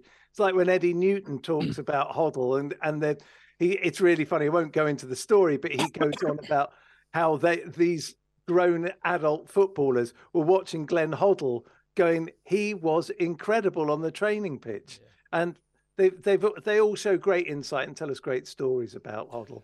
I think didn't, uh, sorry didn't go on Cascarino have, didn't Cascarino have a go at him though in his book yeah but he probably had a go at him because he got rid of him yeah it's a good point no, he, he made a he made a that's right. He, he, flogged him off to France, didn't he? At that stage, no, he was talking about doing where Glenn would stand in the middle, and they'd all have to try and do volley keepy ups to him, and he was the only person who could do it, and it really pissed him off. But yeah, that's a very good point, actually. There, uh, Ceri. Yeah, yeah, yeah. I don't know why, but on on Talk Sport, it always really pisses. It's he's on that on the morning show, isn't he, on Saturday and Sunday, and it always pisses me off when they introduce him as a former Chelsea player, Tony Cascarino. I, I I like to expunge him from my memory, actually, but uh, he missed the worst open goal I've ever seen at yeah. Chelsea. He managed to hook one over the bar from well, under the bar. Yeah, worse than Kezman. Kezman did the, that. Um, do you remember the 606 program with Danny Baker when he did the the original phone in, and he was very very funny. And I think we'd been beaten by Sheffield Wednesday at home either 2 0 or 3 0. And he just, Danny Baker just said, Ah, good to see Anthony Cascarino weaving his magic at another club. it's about sums it up, doesn't it? I think I probably said this this to you last time you boys were on, but I mean, I, you know, these kind of documentary style podcasts, uh, I think are a brilliant idea if they're done well. And I, I remember the first one I listened to uh, was uh, one on the Clash, which had um, oh, I always uh, forget his name because I'm a dick, but the, one of the blokes from Public Enemy uh, basically narrated the whole thing, and it was wasn't it Chuck D? Thank you, it was Chuck D. That's right, and uh, and and when they're really really good. You and they get released kind of every week. It's like a really great TV series. You can't wait for the next one. Just like champing at the bit for the next release date your podcast has the same buzz and feel. I think. I mean, when when you released the Ken Bates tape, people went nuts and just can't wait for the next iteration, which was Matthew Harding. So this is going to absolutely fly. So what's what can we look forward to beyond? Uh, the first episode, which is uh, you know comparing the two Barcelona games well, and then going back to Glenn. Yeah, we we got some surprises in there. Um, so the be- the best story in I'm not going to say it's with because it's it's not like the big names, but there's two people in it that um, tell stories about when they met Glenn and he came round the house for Sunday dinner, and it's, it's absolutely brilliant. Um, so uh, it's, it's just little stuff like that we've got in there. But then after that, we just so we, we take we start the story in 2005, go back to 93, and then just sort of take it chronologically right to 2012. But then it's it's just stuff like you know. Um, like Ceri was saying, we thought we knew the story, and then you, are doing these interviews, and I think I might have said this when we were on doing the Ken Bates stuff, but then I would just phone people I know at Chelsea and be like, like shit, you know, they just said this to me. Is I, I didn't know that. Do you know that? And they're like, no. And because you're so close to it, you sometimes feel like, oh, someone must know this, and then they don't, and you're like, oh, wow, okay. So we've got these little nuggets, and you know, it's just stuff that it's not like sensational stuff of like, oh, you're gonna, you know, you're gonna walk in and, you know, um, this player had the BB gun and was holding it to this player's head. It's nothing like that. It's more just in insight into. I thought that was Ashley Cole. Yeah, no, it was. Yeah, the, the, joke was is that uh, yeah, it was Jacob Mellis that he shot, or was it Jacob Mellis who did it anyway? Um, but what we what we found is, is there's nothing sensational in there, but it's just stuff that's just really really interesting and makes you understand that the stuff Chelsea did and the lengths they went to in order to do it. You know, like just to bring it up to um to the the, the 2012 final is um you know I I never knew this. I you know we, we know that Gary Cahill and David Luiz and Ashley Cole were struggling with injury, but um I didn't know that up to right up to kickoff you can change the light the team lineup. Um, so one minute before the kickoff in Munich, they didn't know David Luiz was going to play or not. Um, so he had been warming up, and they they had another player in the dressing room who, when you get to that episode, I don't want to ruin it, but don't ruin talked it. about his experience of it. But the stuff of what he was doing, where he had to, because they didn't want Bayern to see that this player was warming up, because then if he was warming up, they knew that Cahill and David Luiz really were screwed. Um, so he was in the tra- he was in the changing room in the showers, warming up in the showers, doing little shuttle runs and kicking the ball, and he had a, a trainer in him, and then Wonderful David- story, Garry. Wonderful story. no, wow. but Da- David Luiz came in and he thought he was going Wow. to play this guy. And then David Luiz gets his third painkilling injection in order to play. And then it's only as they're going out that, you know, he tells this story. There's way more to it. This guy tells the story way better than me. But um, it's only as they were going out that it was like, grabbed him and went, David, like, am I playing or not? And he went, no, no, I'm going to play. And the great thing is, is that David Luiz goes and takes a penalty after 120 minutes of football and scores it, right? Uh, so it's just those it's those little things that sort of build it up so that you can appreciate what it is that that Chelsea have done. But um, you know, there's just just so much more besides, you know. Um, and we, we're just trying to tell it in a way that brings people in and brings you closer to the club. But you, it's not us telling it; we're just the conduits to these stories that aren't necessarily in in the public domain. Because there's a lot of stuff we've had to keep out as well. And I think it's a great football story. What we're hoping is that this is a true documentary made by documentary makers. Just so happens we're Chelsea fans, but actually anyone from any club would be interested in the tale that's told and the way that it's told. I, I think it's engaging. we we- look, we'll find out tomorrow um, when you know you've all changed your numbers. And So Garry, Garry, Garry and Ceri, will you be doing this season in 10 years' time, do you think? well, we'll be doing this podcast in ten years' time. Okay. and we'll be yeah. reporting back on this very night when you became a prop master. Clayton, Clayton. Yeah, I just wanted to ask a question. Um, two part question. One, were you surprised at how much people opened up to you?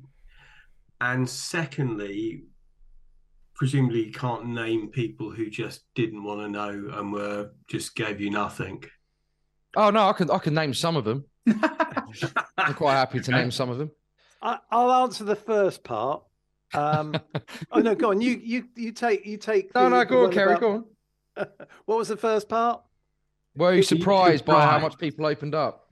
Yeah, I think that the thing is, uh, Garry and I worked a few years previously on a, a tennis series, and we were out on the road a lot on the- on the tennis tour for quite some time. And what I learned in that time with with Garry, who'd always been a sports journalist, um, but had always wanted to get into documentary, and he got me into the tennis world. And what I found there was that you get an interview with a player and you would be on a clock. There'd be somebody, you would have maximum seven minutes with these players. So you're really having to just do surface stuff to try and find some way to get some interest out of them. And we were talking about this before we started recording, saying, look, we've got to ask the key questions. You know, we- we might only get a certain amount of time. And then actually, the first person just about that we did, the first person who was really of import for us was Steve Clarke. And Garry had pages and pages and pages of questions. And we were chatting, saying, well, you know, should really get an order together of the top ones because you never know how long he'll be. So he thought it might be 15 minutes, might be half an hour. In the end, he just sat down and he talked to us for two hours. And I, th- I think Garry was still making questions up because what I think happens is because hopefully we set people it, it off in a relaxed manner, they don't feel as though we're eh, intensely trying to get something out of them. We're actually genuinely interested in finding a story. And I think they relaxed with us. And it was almost like they were telling people things for the very first time. So there's a real natural feel to most of the words that come out of these people. And I- I think we've been really privileged to sh- share time with these people and get their stories because I think our, our job is really to honor their words, really, and do justice to what they say because they've let us into stories no one has ever heard, and they've shared them with us. And I think it will offer insight not just to Chelsea fans, but to football fans. And, and that's kind of what you try and do as a documentary maker. Couldn't agree more, Karen. I think I, the other thing I kind of love about that is, I mean, you obviously come out with an idea and a plan and a structure for what you want to do, and then you're absolutely right. You know, the reality is is that the, the narrative is led by how good the interviewers are, and, and, and I think it's just it's just joy. I mean, I've made documentaries, so I, I understand that, but it's joyous, isn't it, when you get that and you just get this blinding stuff from people. It just takes the whole narrative arc in a completely different direction, and you end up with a program that you never even thought you were going to make. That's what makes it exciting for the people that make it, I would presume, as well as us listening. Yeah, because it, it's it's conversational. It's never Gary never started any any interview off and said, "So, what was the favorite team you used to play for?" It was always something intriguing. Mm. And once you you you get that intrigue from your subject, then all bets are off, and they understand this is going to be a two way conversation. But um, so yeah, we we were we were very lucky that these people opened up to us, but it, it it's allowing the conversation to change as well and be be open to something appearing and going hey we mustn't forget that. And that's where it's quite interesting from garry and our point of view because whoever was asking the questions the other one would be texting a thought that's come across because sometimes when you're interviewing directly you might miss something that's just appeared from left of center as it were and then garry would text me and say hey just ask him about or vice versa if garry's asking the question with text so it was amazing how many unknown conversations appeared and it's just seeing that possibility Mm, great stuff. Right. Um, how's the Chels going? half, But uh, sorry, half. hang on. Whoa, whoa. hang- What, what, what? Sorry, mate. Go on. Ga- Garry, second half, people who said they weren't interested. well Um, remember jk Well, you know what? So we, we spoke to people off the record who um, couldn't, and they, they just gave us the um, yeah, we've got this deck, and we'd we'd send this deck off to everyone to say, oh look, th- this is what we're doing, this is how we're doing it, and then as we were getting new names in here, we were adding them, um, and you know, some some of these interviews took like months to to get because we just had to build up the trust to show that no, look, we're doing it properly, and we're not that sort of people and you know etc and it, it takes a lot. And um and yeah so some people we we spoke to and they said oh look i'm happy to give you information but i can't talk because i've got an nda or you know i don't want to be novichoked or whatever you know so i can't talk to you um on the record um but um yeah the one two that really two that really annoyed me were two that agreed to do it and then just completely ghosted us. Uh, one was Peter Kenyon. Um, we agreed everything, and um, we had had it all set up numerous times, and in the end, just ghosted us. um, and the other one was Paul Smith. I don't you remember Paul Smith. He was director, wasn't he? Yeah, he, he yeah he was the interim MD in between Trevor Birch and Kenyon, um, and he so he was there for that summer. So I thought it'd be great, and he agreed to do it all. And then he just completely disappeared as well. So um, Maybe, yeah, maybe he like got another novichoked. No, no, he's he's very much alive. I, I still see him doing stuff on LinkedIn. Uh, he hasn't been Novichoked yet. Maybe, maybe he'll go to Salisbury to check out the spire on the cathedral, and I'll be there, and he won't come Don't, home. I, I live a, I live a, a spit from Salisbury, so uh, don't, Oh, don't right, get me go. worried. Uh, Can, can I, I just say actually, as Ceri was talking about some interviews, um, yeah, it, it, it's and just to answer Clayton's question, just with my own perspective on it, is that it's been it's been pretty incredible, and um, there's some people on there that have never spoken publicly before. Um, we had to build a lot of trust up with them in order to do it because they didn't they weren't sure whether they should talk to us. But um, we did this interview with this one guy, and um, it's been such a like cathartic experience doing this. And um, the strangest thing happened where it was almost like Ke- Ceri was sat there looking at me, looking at this guy, thinking, "What the hell do I do?" Because this guy was talking about Chelsea and his dad, and then he just burst into tears talking about Chelsea and his dad. And then I saw him crying about Chelsea and his dad. So I don't mind talking about this now because you know we I can, but I'm 40 years old and I'm there crying my eyes out, talking to him about Chelsea and my dad. And Ceri sat there like, what do I do?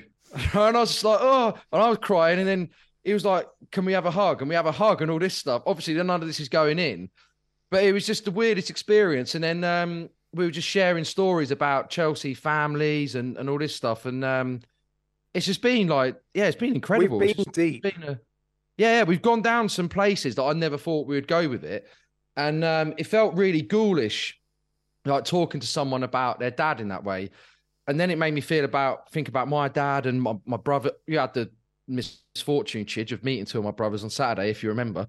Um, I, I did have a few Guinnesses, to be fair, Yeah. Garry, as you know. Yeah, It's and probably then the um, best way. so, so it- it's it's just yeah, just just really um bizarre experiences that have been like really um I don't know life affirming in a way, but it's it, we've been doing Been a this real for so jour- long. been a real journey, mate, by the sounds of it. Yeah, yeah, and um, here we are now with it coming out. So um, yeah, it's been it's been good, but people opening up with us, you know, it's been pretty incredible. And like Ceri was saying there, use the Steve Clarke example, and then Di Matteo as well. Um, yeah, I remember doing the interview with him, and it was met, we were worried how long it'd be. So I started off with questions about 2012, and he went, "Wait there, my career at Chelsea started in 1996." I went, "Oh yeah, but I thought I'd ask you because I was thinking if we don't get an hour of him, I want all the 2012 stuff. We want 97 still, but we can get that from more people." And he went, "No, no, no, let's start at the beginning." And I was like, "Okay." And then in the end, we just went on for hours and hours and hours. Two and chatting a half hours that one was. yeah, it was great, Wow. and um, yeah, it was, it really good. You know what? Very nice guy. It's you know what one thing I found you know interviewing footballers, you know they give you a five minute test, you know, and the and the test is to establish whether you really are genuinely a football supporter, not some prick with a camera or or, or a recorder. And if you pass that test, they'll just talk and they'll talk and they'll talk and they'll talk and they'll talk because they love talking about. I mean, I, I, when I say they love talking about themselves, I don't mean it in the narcissistic way, but they love talking about the game and remembering that stuff. They, I, of all the kind of people that I've interviewed, without without doubt, footballers are the favourite interview subjects because they'll just, if they trust you, they will cough it up. They're they're brilliant. So I can only imagine the amount of fun that you boys have had doing this, and it really does shine through. What's the release schedule then? What can we? Because I mean, we had to wait a bit, didn't we, from the Bates ones to the Harding ones. So what? What's is it? Go, are they all going to come out like every week or whatever? What? what yeah, what's so it be? two tomorrow, and then it'll be one a week thereafter.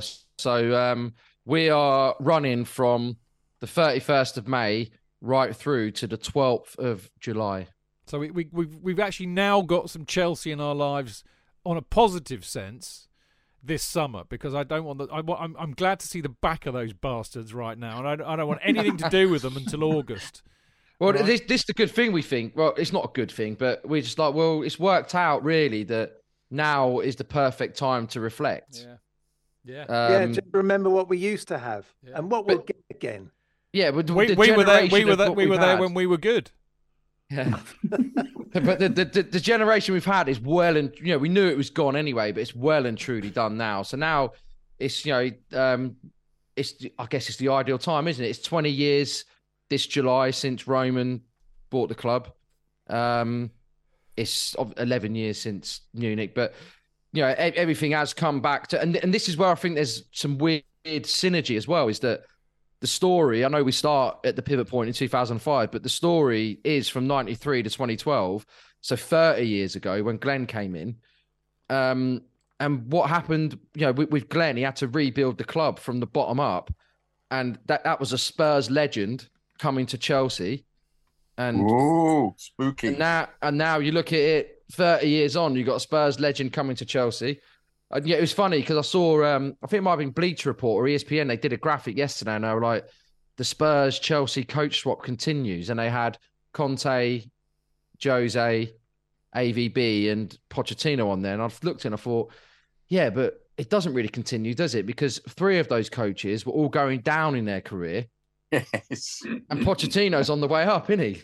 You know, I'm not saying that because it's Chelsea, but they all went to Spurs because they had to save their career, which they didn't.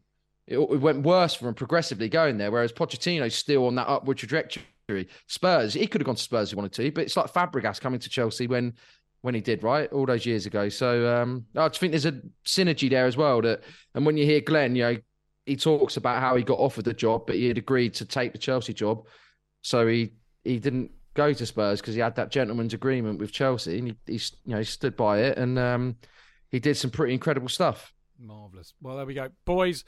We wish you nothing but the uh, the best of luck with this. I mean, I, honestly, I, I, I've been waiting for this since the, the, the Bates ones came out and then the Harding ones because they are, they really are. I mean, that, I mean the best the best way I could describe it is you, you have crafted these, and uh, I, I'd like to think that's about the highest praise I can give because I think it, it really shines through how much love you've put into this. So my my chapeau is off, and I'm I'm exceptionally delighted to know that I shall be in uh, tomorrow's episode, which I had. I mean, in hand on heart, I had forgotten about entirely until you telegraphed it to me earlier, Garry. You know.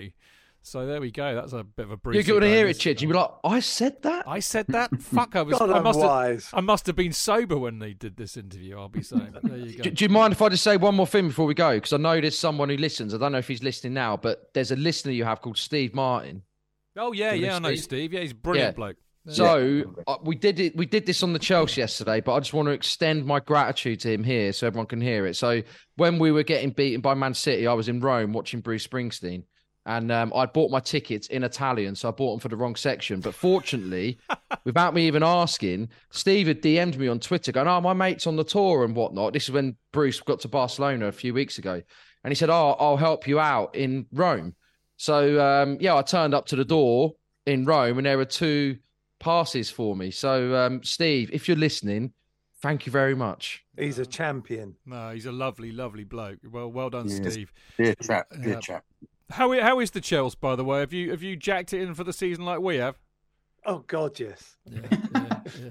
What a, The only what- one who wanted to keep it going was Andy because he needed somewhere to vent. Well, true, true. He can do it on his own for like the next two. He months, is still can't going. We, we've got it live on twenty four seven. What we did is we, we went into Chat, GP, Chat GPT and we just put, "Can you um, can you rant like Andy Saunders?" And It's- it it- typed it's- back. No one can rant like No, no, it, it, it, it, it, it's still it's still ranting. It's still going, and that was like two weeks ago. We asked it. Oh, bless your heart. So when, when will we see you back on the Chels then? August? Uh, yeah, I guess Yeah. we'll see what happens. See what happens through the summer. Yeah, yeah, definitely. Well, look, uh, hopefully catch up with you sometime in the off season. But if not, I'll uh, I'll see you boys when we all get back to the bridge. And uh, I am, for one, thoroughly looking forward to uh, to listening to these over the summer. It's uh, it's a, it's the kind of bit of Chelsea that I need, not the crap that we've had for the last nine months or so. So, again, well done to you two. I mean, available uh, wherever you get your podcasts, right? Yeah, and if Available you- if- everywhere. Yeah, and if you just search the blueprint colon how Chelsea FC changed football, you'll find it easily. Brilliant. He loves his just follow colon. us. Yes, apparently he, I there's something he and JK share, I think. Can I can I can I blow smoke up your asses by just saying it's um, a magnificent achievement, and you've done absolutely brilliantly. I really, really, as Chid said, take my hat off. Absolutely superb stuff, guys. Wonderful, Oh, Well, hopefully you hear the real thing and you enjoy that as well. So yeah, appreciate that. Well done. good stuff. Boys, fantastic, and thank you so much for, for coming on on the little old Chelsea fan cast uh, to uh, tell us all about it. We're as always honoured to have you on, and as I said, I hope we, we get to see you both very very soon. And good luck with it. You won't need luck; it'll be fantastic. It'll fly. This, I'm sure it will. So well done. cheers. There you go, brilliant. Uh, Garry Hayes and Ceri Levy from the Chels, but actually, or more to the point, from the. Uh, I'm going to forget it again, aren't I? What's it called, Clayton? Blueprint. Blueprint. I, I really am going senile. You Is- wanted to say blue blue tack, then, didn't you, Chid? Bl- I keep thinking Blue Peter. I, I tell you what was running through my mind. I can do this as a psychotherapist. I can reveal the contents of my inner dialogue, the conversation with myself. I was thinking, oh fuck, I've forgotten it again. Was it Blue Day? No, no, that's the song that's in it. Blue Post. No, no, no, no, that's the pub I used to drink in in Soho. Oh, ah, no, struggle, struggle. Clayton, help me out. Is where I went with that. So there you go. But he did say to, to, to Google it differently, didn't he? Because I had that problem and I tried to download it a few weeks back. And I there's quite a few blueprints on there, but if you obviously put in how Chelsea FC changed football in the same sentence, then it does come up. They're fine boys, and it is. I mean, if you've listened to the episode so far, you'll know how good it is. And uh, I think I think now they're getting into the kind of the the chronological history of the of the club from uh, 93 to 2012 uh, it's going to be brilliant so well done right um we've kind of uh, reached the end of our season nearly i just have a couple of uh, God, not more, Chidge. I can't bear it. Are you still here? you still here? Haven't haven't they kind of like you know greased around your doodah yet? No, I meant the season carrying on. Oh right, no, no, no. There's no, no, no, no. We're done. We're done talking about Chelsea in that Oh, sense. good. This is Chelsea fancast related, which is much more Oh, exciting. Okay, one Good. the uh, the Premier, the Prem Predictions League. Oh God. It's finally over, and I can announce that J.K. is not bottom of the league. Ooh, I've got to log in again, the fuckers. I've had it up there so long that it's uh, it's logged me out. So, but I can reveal that J.K. is not bottom of the league. Um, what I can reveal is that he is still the lowest of the fancasters. Uh, co- Hey. yeah, coming in at. Uh, do you know what? He's not the lowest of the fancasters. Dean Mears is, but I think Dean gave up about three months ago. Uh, Jonathan is in 79th. Funnily enough, all the people below him uh, didn't play last weekend, so that tells me they gave up ages ago. Apart from Josh Wadsworth, who probably joined late, and uh, Will Van Brackle, who also joined late. But uh, uh, I have to say, JK, that that's a better performance for you than last year. So I think you're heading in the right direction. So well played. I got I got the odd result um, absolutely right. The odd freak result, so got big points. But can I, I can did- tell you, you got as many spot ons in the season as I did. Here we have it. Wasn't very many, I have to tell you. Anyway, No, but enough, enough, though. enough. Right. So in reverse order for the fancasters, well, Dean Dean is the bottom of our table. I think he gave up ages ago. Then J.K. Uh, Tony Glover, who's rubbish at this as well. He's 68th. Um, other notables in there. Uh, well, Paul Canoville 59th. Pa- Basically, I I was doing Paul's scores for him most weeks and doing better than my own. Don't ask. Anyway, Canners was 59th. Mark Meehan 58th. Poor season from you, Mark. We expect much better from you next season. Uh, they are all on page two. I have to say, for myself, I have had a very Chelsea esque season. Mid table obscurity, mediocrity. Hello, my old friend. I am 49th, which was very disappointing. But as I said, also disappointing. I had as many or as few spot ons as JK did, so not very good from me. Um, and then we have uh, Chris Sutton, uh, who is 39th, so I finished below him, which is a, a cause of huge shame for me, I have to say. Uh, and then running up the old leaderboard, Pat Nevin is in 36th, so Pat had a bit of a dodgy season, really. Uh, out of the ex-players that we've got in our group, Kerry, Kerry, he, Kerry will be delighted by this that he's beaten Pat and Chris and Canners. That's all he required. I mean, obviously he wanted to win, but I think he'll be he'll settle for beating that lot. He he's equal 31st with the absolutely lovely Claire McConnell. So there we go. Uh, whizzing up there, I'm getting through the fancasters first. Really, Dan Silver on his debut season, 25th, very creditable Dan. Uh, whizzing up. Oh my goodness me! There's some bloke called Dayne Whittle who is 12th. Dayne, Respectable, respectable. Mate, hugely respectable. And I, I, I've never worked you out on this. You're up and down like a flaming yo-yo. You one week you get like 200 points, next week you get minus five. I don't know how you do it, but you've you've stuck it out. 12th place. Yeah. good, good. I really shout. enjoy it. I I really enjoy it. I really like it. The amount of times I get it wrong and I see a result coming, I think, oh yeah, I predicted that, and I check it and I didn't. Yeah. But yeah, no, it, it is fun, and I'm trying to encourage some some other people I know to come into it. They obviously might not be in the Chelsea one, but it's it's fun to do. It is. Well, well done, you. I think that's hugely creditable. That makes you third of the fancasters, so that's pretty good. Uh, in ninth, Marco Worrell, who came, uh, I think he might have won it last year.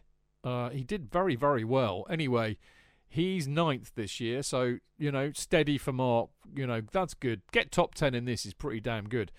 And guess who the top fancaster is? Like we had any doubt. And he managed to do this by only getting five points this week as well. Martin Bloody Wickham does it again. So there you go. He's been he's he's basically Martin has been basically playing out to make sure he gets that Champions League spot of fourth for the last few. He's not gone up any higher than that, but he's not dropped out. He's like played the percentages and played professionally. Well done, Martin. So the overall winner is Jigs CFC. And he he's actually pretty close to winning the whole damn competition, as I recall. I will check for you now. But uh, Jigs CFC, who I don't, I mean, I, I don't, I, I don't knowingly know him. Um, I probably do know him, but I don't with the name Jigs. I'm not sure. Anyway, he's fourth overall in the entire thing, so that's a pretty damn fine performance from him. So he's the top of the Chelsea Fancast mini league. Uh, but he's uh, fourth in the overall thing, and the overall thing's got about fifteen hundred people in it. So that's fucking marvelous. Massive shout outs to Theo Stankulescu, who we know because he's emailed us a few times. He's come second. He came out of nowhere to come second. And another massive shout for the lovely Tim McConnell, who ended up being fifth. I'm afraid, Tim, you did an Arsenal because you were you were leading this for months and months and months and months, and then right when it all got serious, it all went to shit for you. So I'm really sorry about that, but well done for sticking at out, Day in fifth. Um, loads of people we love in know in there. I won't read you all out because we'll be here all night. But you've all done very well. And one thing I'm really looking forward to is that coming back next season, which as sure as eggs is eggs, it will do. Now, the most remarkable thing uh, in this entire season is about to happen next week. That's right. I will be sending out the Kerry Dixon banners. I mean, Lord, I'm, I mean, do you know, it's taken me a year. Maybe this is what I should just do. I'll just do them once a year, once the season's finished. I, I apologise so much for being so useless in getting these damn things out, but uh, I am a very busy boy, you see, and I just don't dedicate the time that I should do to it. But I'm going to read your names out. These are the people that are going to be receiving Kerry Dixon banners for joining Patreon. They are Paul Rhodes, David Lotzer, David Keeve, Paul Crowder, Jonathan Briscombe, Daniel Cabral, Daniel Harrison, Wesley Avinger, Joseph Hubbock, Russell Keddy, Catherine Cole, Nikki Spence, Gary Moore, Siobhan, Siobhan Hind, Caroline Walters, Jeff Lowry, and Dave Kinder, many of whom we've heard emails from on this very show. Uh, now, if Brian Della Bernarda, Philip Francis would like to send me their address, they will also get banners. They said they wanted one, but they didn't give me their address, and I need that to send one to you. And Frank, Frank from Watertown in, I think that's Maryland. Dayne will know this is MA Maryland. Yeah. Yeah, there you go. Not bad on the old state geography thing. Frank from Maryland. If you send me your second name, I will also. Oh no, that's Massachusetts. Massachusetts. Is it Massachusetts? Sorry, MA, Massachusetts. MA's Massachusetts? Is it? What's Maryland then? Uh, ML, isn't it? Uh, could be, yeah. Right, Frank from Massachusetts. If you send me your, you know, an email with your second name on it, I will send you a banner too. All right, but I can't send it just to Frank. It's not going to work, mate. So there you go. So you lot will all be getting. Well, I'll be sending them this week, and uh, I don't know how long it will take to get to you, but it will take a while, that's for sure. But uh, but there you go. Right, uh, MD, Maryland, MD. MD is it? Right. Okay. Well, that is all we've got time for tonight. And indeed, this season. But fear not, we will still be doing a few special podcasts over the summer. Um, to wit, uh, we'll be doing our season review show next Monday when Dean will be re- revealing how shocking our predictions at the beginning of the season were. That is going to be hell. Uh, JK and I will probably squeeze out uh, the last in off the post of the season two. Not quite sure when. I need his people to speak to my people. Uh, during the summer, uh, we'll be releasing some of the live at the Troubadour gigs that we've done this season. So I think uh, we did Pat. We let, we let that one out. Cundy, Canners. Uh, I think we might let Kerry out. Uh, oh, bait, uh, Bun- Johnny B and Colin Pates. So there, there, there, there'll be a few of those coming out. So they'll be fun to listen to. A few interviews with Chelsea authors. I'm doing one tomorrow. And of course, when I've had a t- chance to sleep and relax and chill, uh, the return of 50 years of Chelsea. So there we go. We're up to about 2007, I think. Right, no sleep for the wicked then. Uh, quick reminder Patreon, if you want to. Uh, if you like what we do and you want to help us out, uh, cover the costs, etc., etc., then uh, you can join up to be a Chelsea Fancast patron, which means you donate a little bit of money every month uh, by going to Patreon, Patreon, P-A-T-R-E-O-N dot com forward slash Chelsea Fancast. If you do that, you will get one of the aforementioned Kerry Dixon banners if you want. One little mini banner, not the huge thing you see in the Matthew Harding. You'll also be able to join our Discord group, which is brilliant. It's like Mixlr 24-7. And if you want to send us an email to get read out on the show, it can be a Patreon message, an Instagram post, tweet, Facebook post, you name it, but preferably an email. Then the email address is chelseafancast at gmail.com. And you can follow the show on all the social media at Chelsea Fancast, me at Stamford Chidge, Jonathan at Jonathan Kydd, Clayton at Goalie59, and Dayne at DWit9. So there you go. Thank you to all the fancasters this season JK, Clayton, Dayne, Dean, Alex, Tony, Dan, Martin, Marco, Mark, Liam Toomey, and Adam Newson as well for being absolutely brilliant all season. But most of all, thanks to all of you who have listened to us every week, drank with us in the pubs at the matches, come to the Troubadour gigs, or engage with us on Discord and social media. You are absolutely bloody marvellous, and we love you massively for that. We really, really do. Uh, we will miss you over the summer, but summer well, and we will be back with you uh, in August for kind of real fan casts. And I, I'm already looking forward to it, actually. It's weird. I've been wanting to bin this season off, and now I'm looking forward to it. How does this work? This is insane. Anyway, enough of all that. Dayne, uh, great to see you on the last show of the season. Well, Yeah, really last but appreciate one. that. We got next week, but you know what I mean. Yeah, really appreciate. it. really enjoy it. I'm appreciating JK giving us a uh, couple of cleavage uh, footage going on there. But hopefully, I'll get to see you Oh, lot maybe in sorry, six I weeks. six. Why six weeks?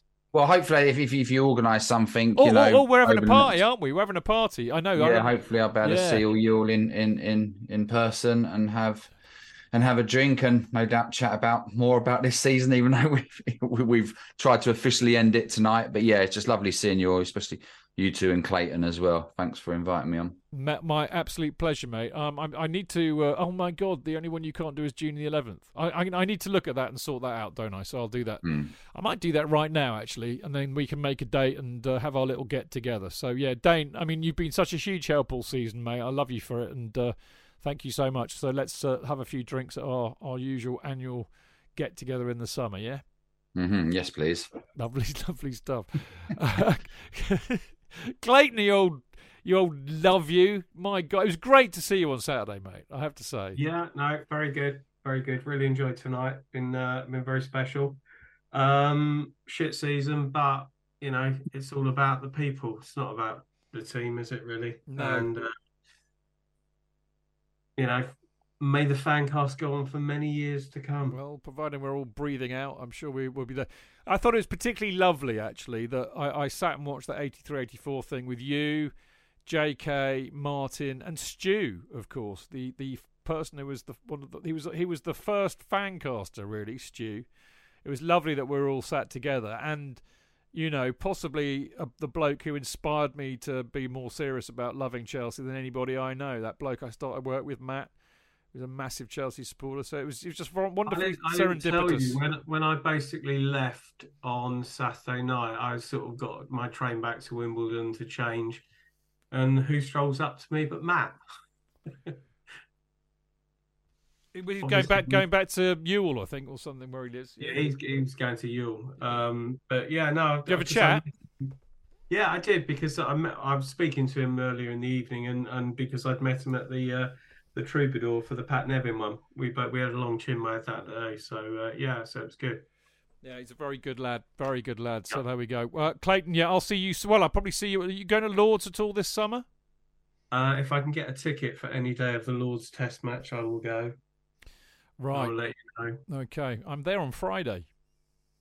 But I am I am seeing. Yeah, I, well, I, was, I was thinking about going, but there's train strikes, aren't there? I know, So I know. Absolute pain in the backside. But anyway, enjoy. I will. Well, I've got to stay up there Thursday and Friday. But uh, it's all sort of. I will, of course, be seeing you at the Ageas Bowl in September, but that's like a lifetime away yet, isn't it? Yes, it is. Anyway, and last but by no means least, the absolute legend that is the, the legend of the. I tell you what, if there's anything that is memorable from this season, when we when we look back on this season in 20 years' time, the thing that we will remember it for, J.K., is absolutely fucking nothing about Chelsea. but we will we will remember it as the season that you inflicted in the nicest possible way the Chelsea fan bite on our on our senses and uh, we all love you for that and the audience that we have attracted as a consequence is blinding mate well done Thank you very much. Inspired by Dan, we must be given a big thanks for coming up with the idea. yeah inspired by uh, inspired by a lunch with Dan Silver like like yeah, Yeah. like sp- spitting image Yeah, brilliant. Thank you. so you. yeah, well, well done. You've been brilliant all season, and you've been my uh, right hand wingman all season as well, for which you deserve a bloody medal, let alone anything else. So uh, that's probably why you're in hospital, to be fair, isn't it? Yes, I'm, I'm having you extracted from my ass. I wonder what that smell was. well, listen, I hope you get better soon, and uh, uh, I will I will get your people to speak to my people about an in off the post. Uh, and uh, and a gig from a band. I know. in Yeah, we need to organise that. I know. I haven't forgotten. And well, we're all going to get back together on Monday or whoever's free, and we'll do an end of season show. And uh, you at Lords on Friday? Thursday. Oh no, I'm there Friday. That's shit. I'll see. I'll see if I can move. No, don't don't panic, mate. Man, if you've got shit to do, don't worry. Anyway, uh, we will see you all. La- we'll see you all later. Or we'll see you all soon. Everybody out there, as I said, you've been diamonds all season. You've kept us going, and I, I I'm I'm being told by a lot of you that we've done the same for you, and it's a. It's a it's an exchange I wholeheartedly approve of. Thank you for listening. See you soon. Until then, keep it blue, keep it carefree, and keep it Chels. Up the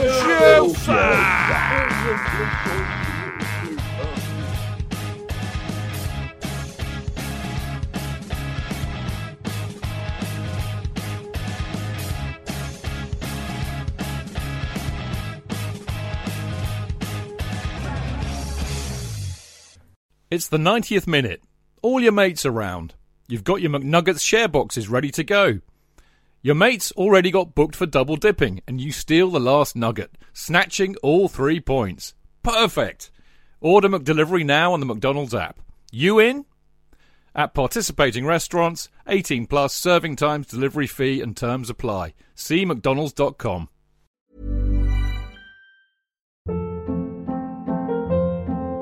Hold up. What was that? Boring. No flavor. That was as bad as those leftovers you ate all week. Keke Palmer here, and it's time to say hello to something fresh and guilt-free. Hello Fresh. Jazz up dinner with pecan-crusted chicken or garlic butter shrimp scampi. Now that's music to my mouth. Hello Fresh. Let's get this dinner party started. Discover all the delicious possibilities at hellofresh.com.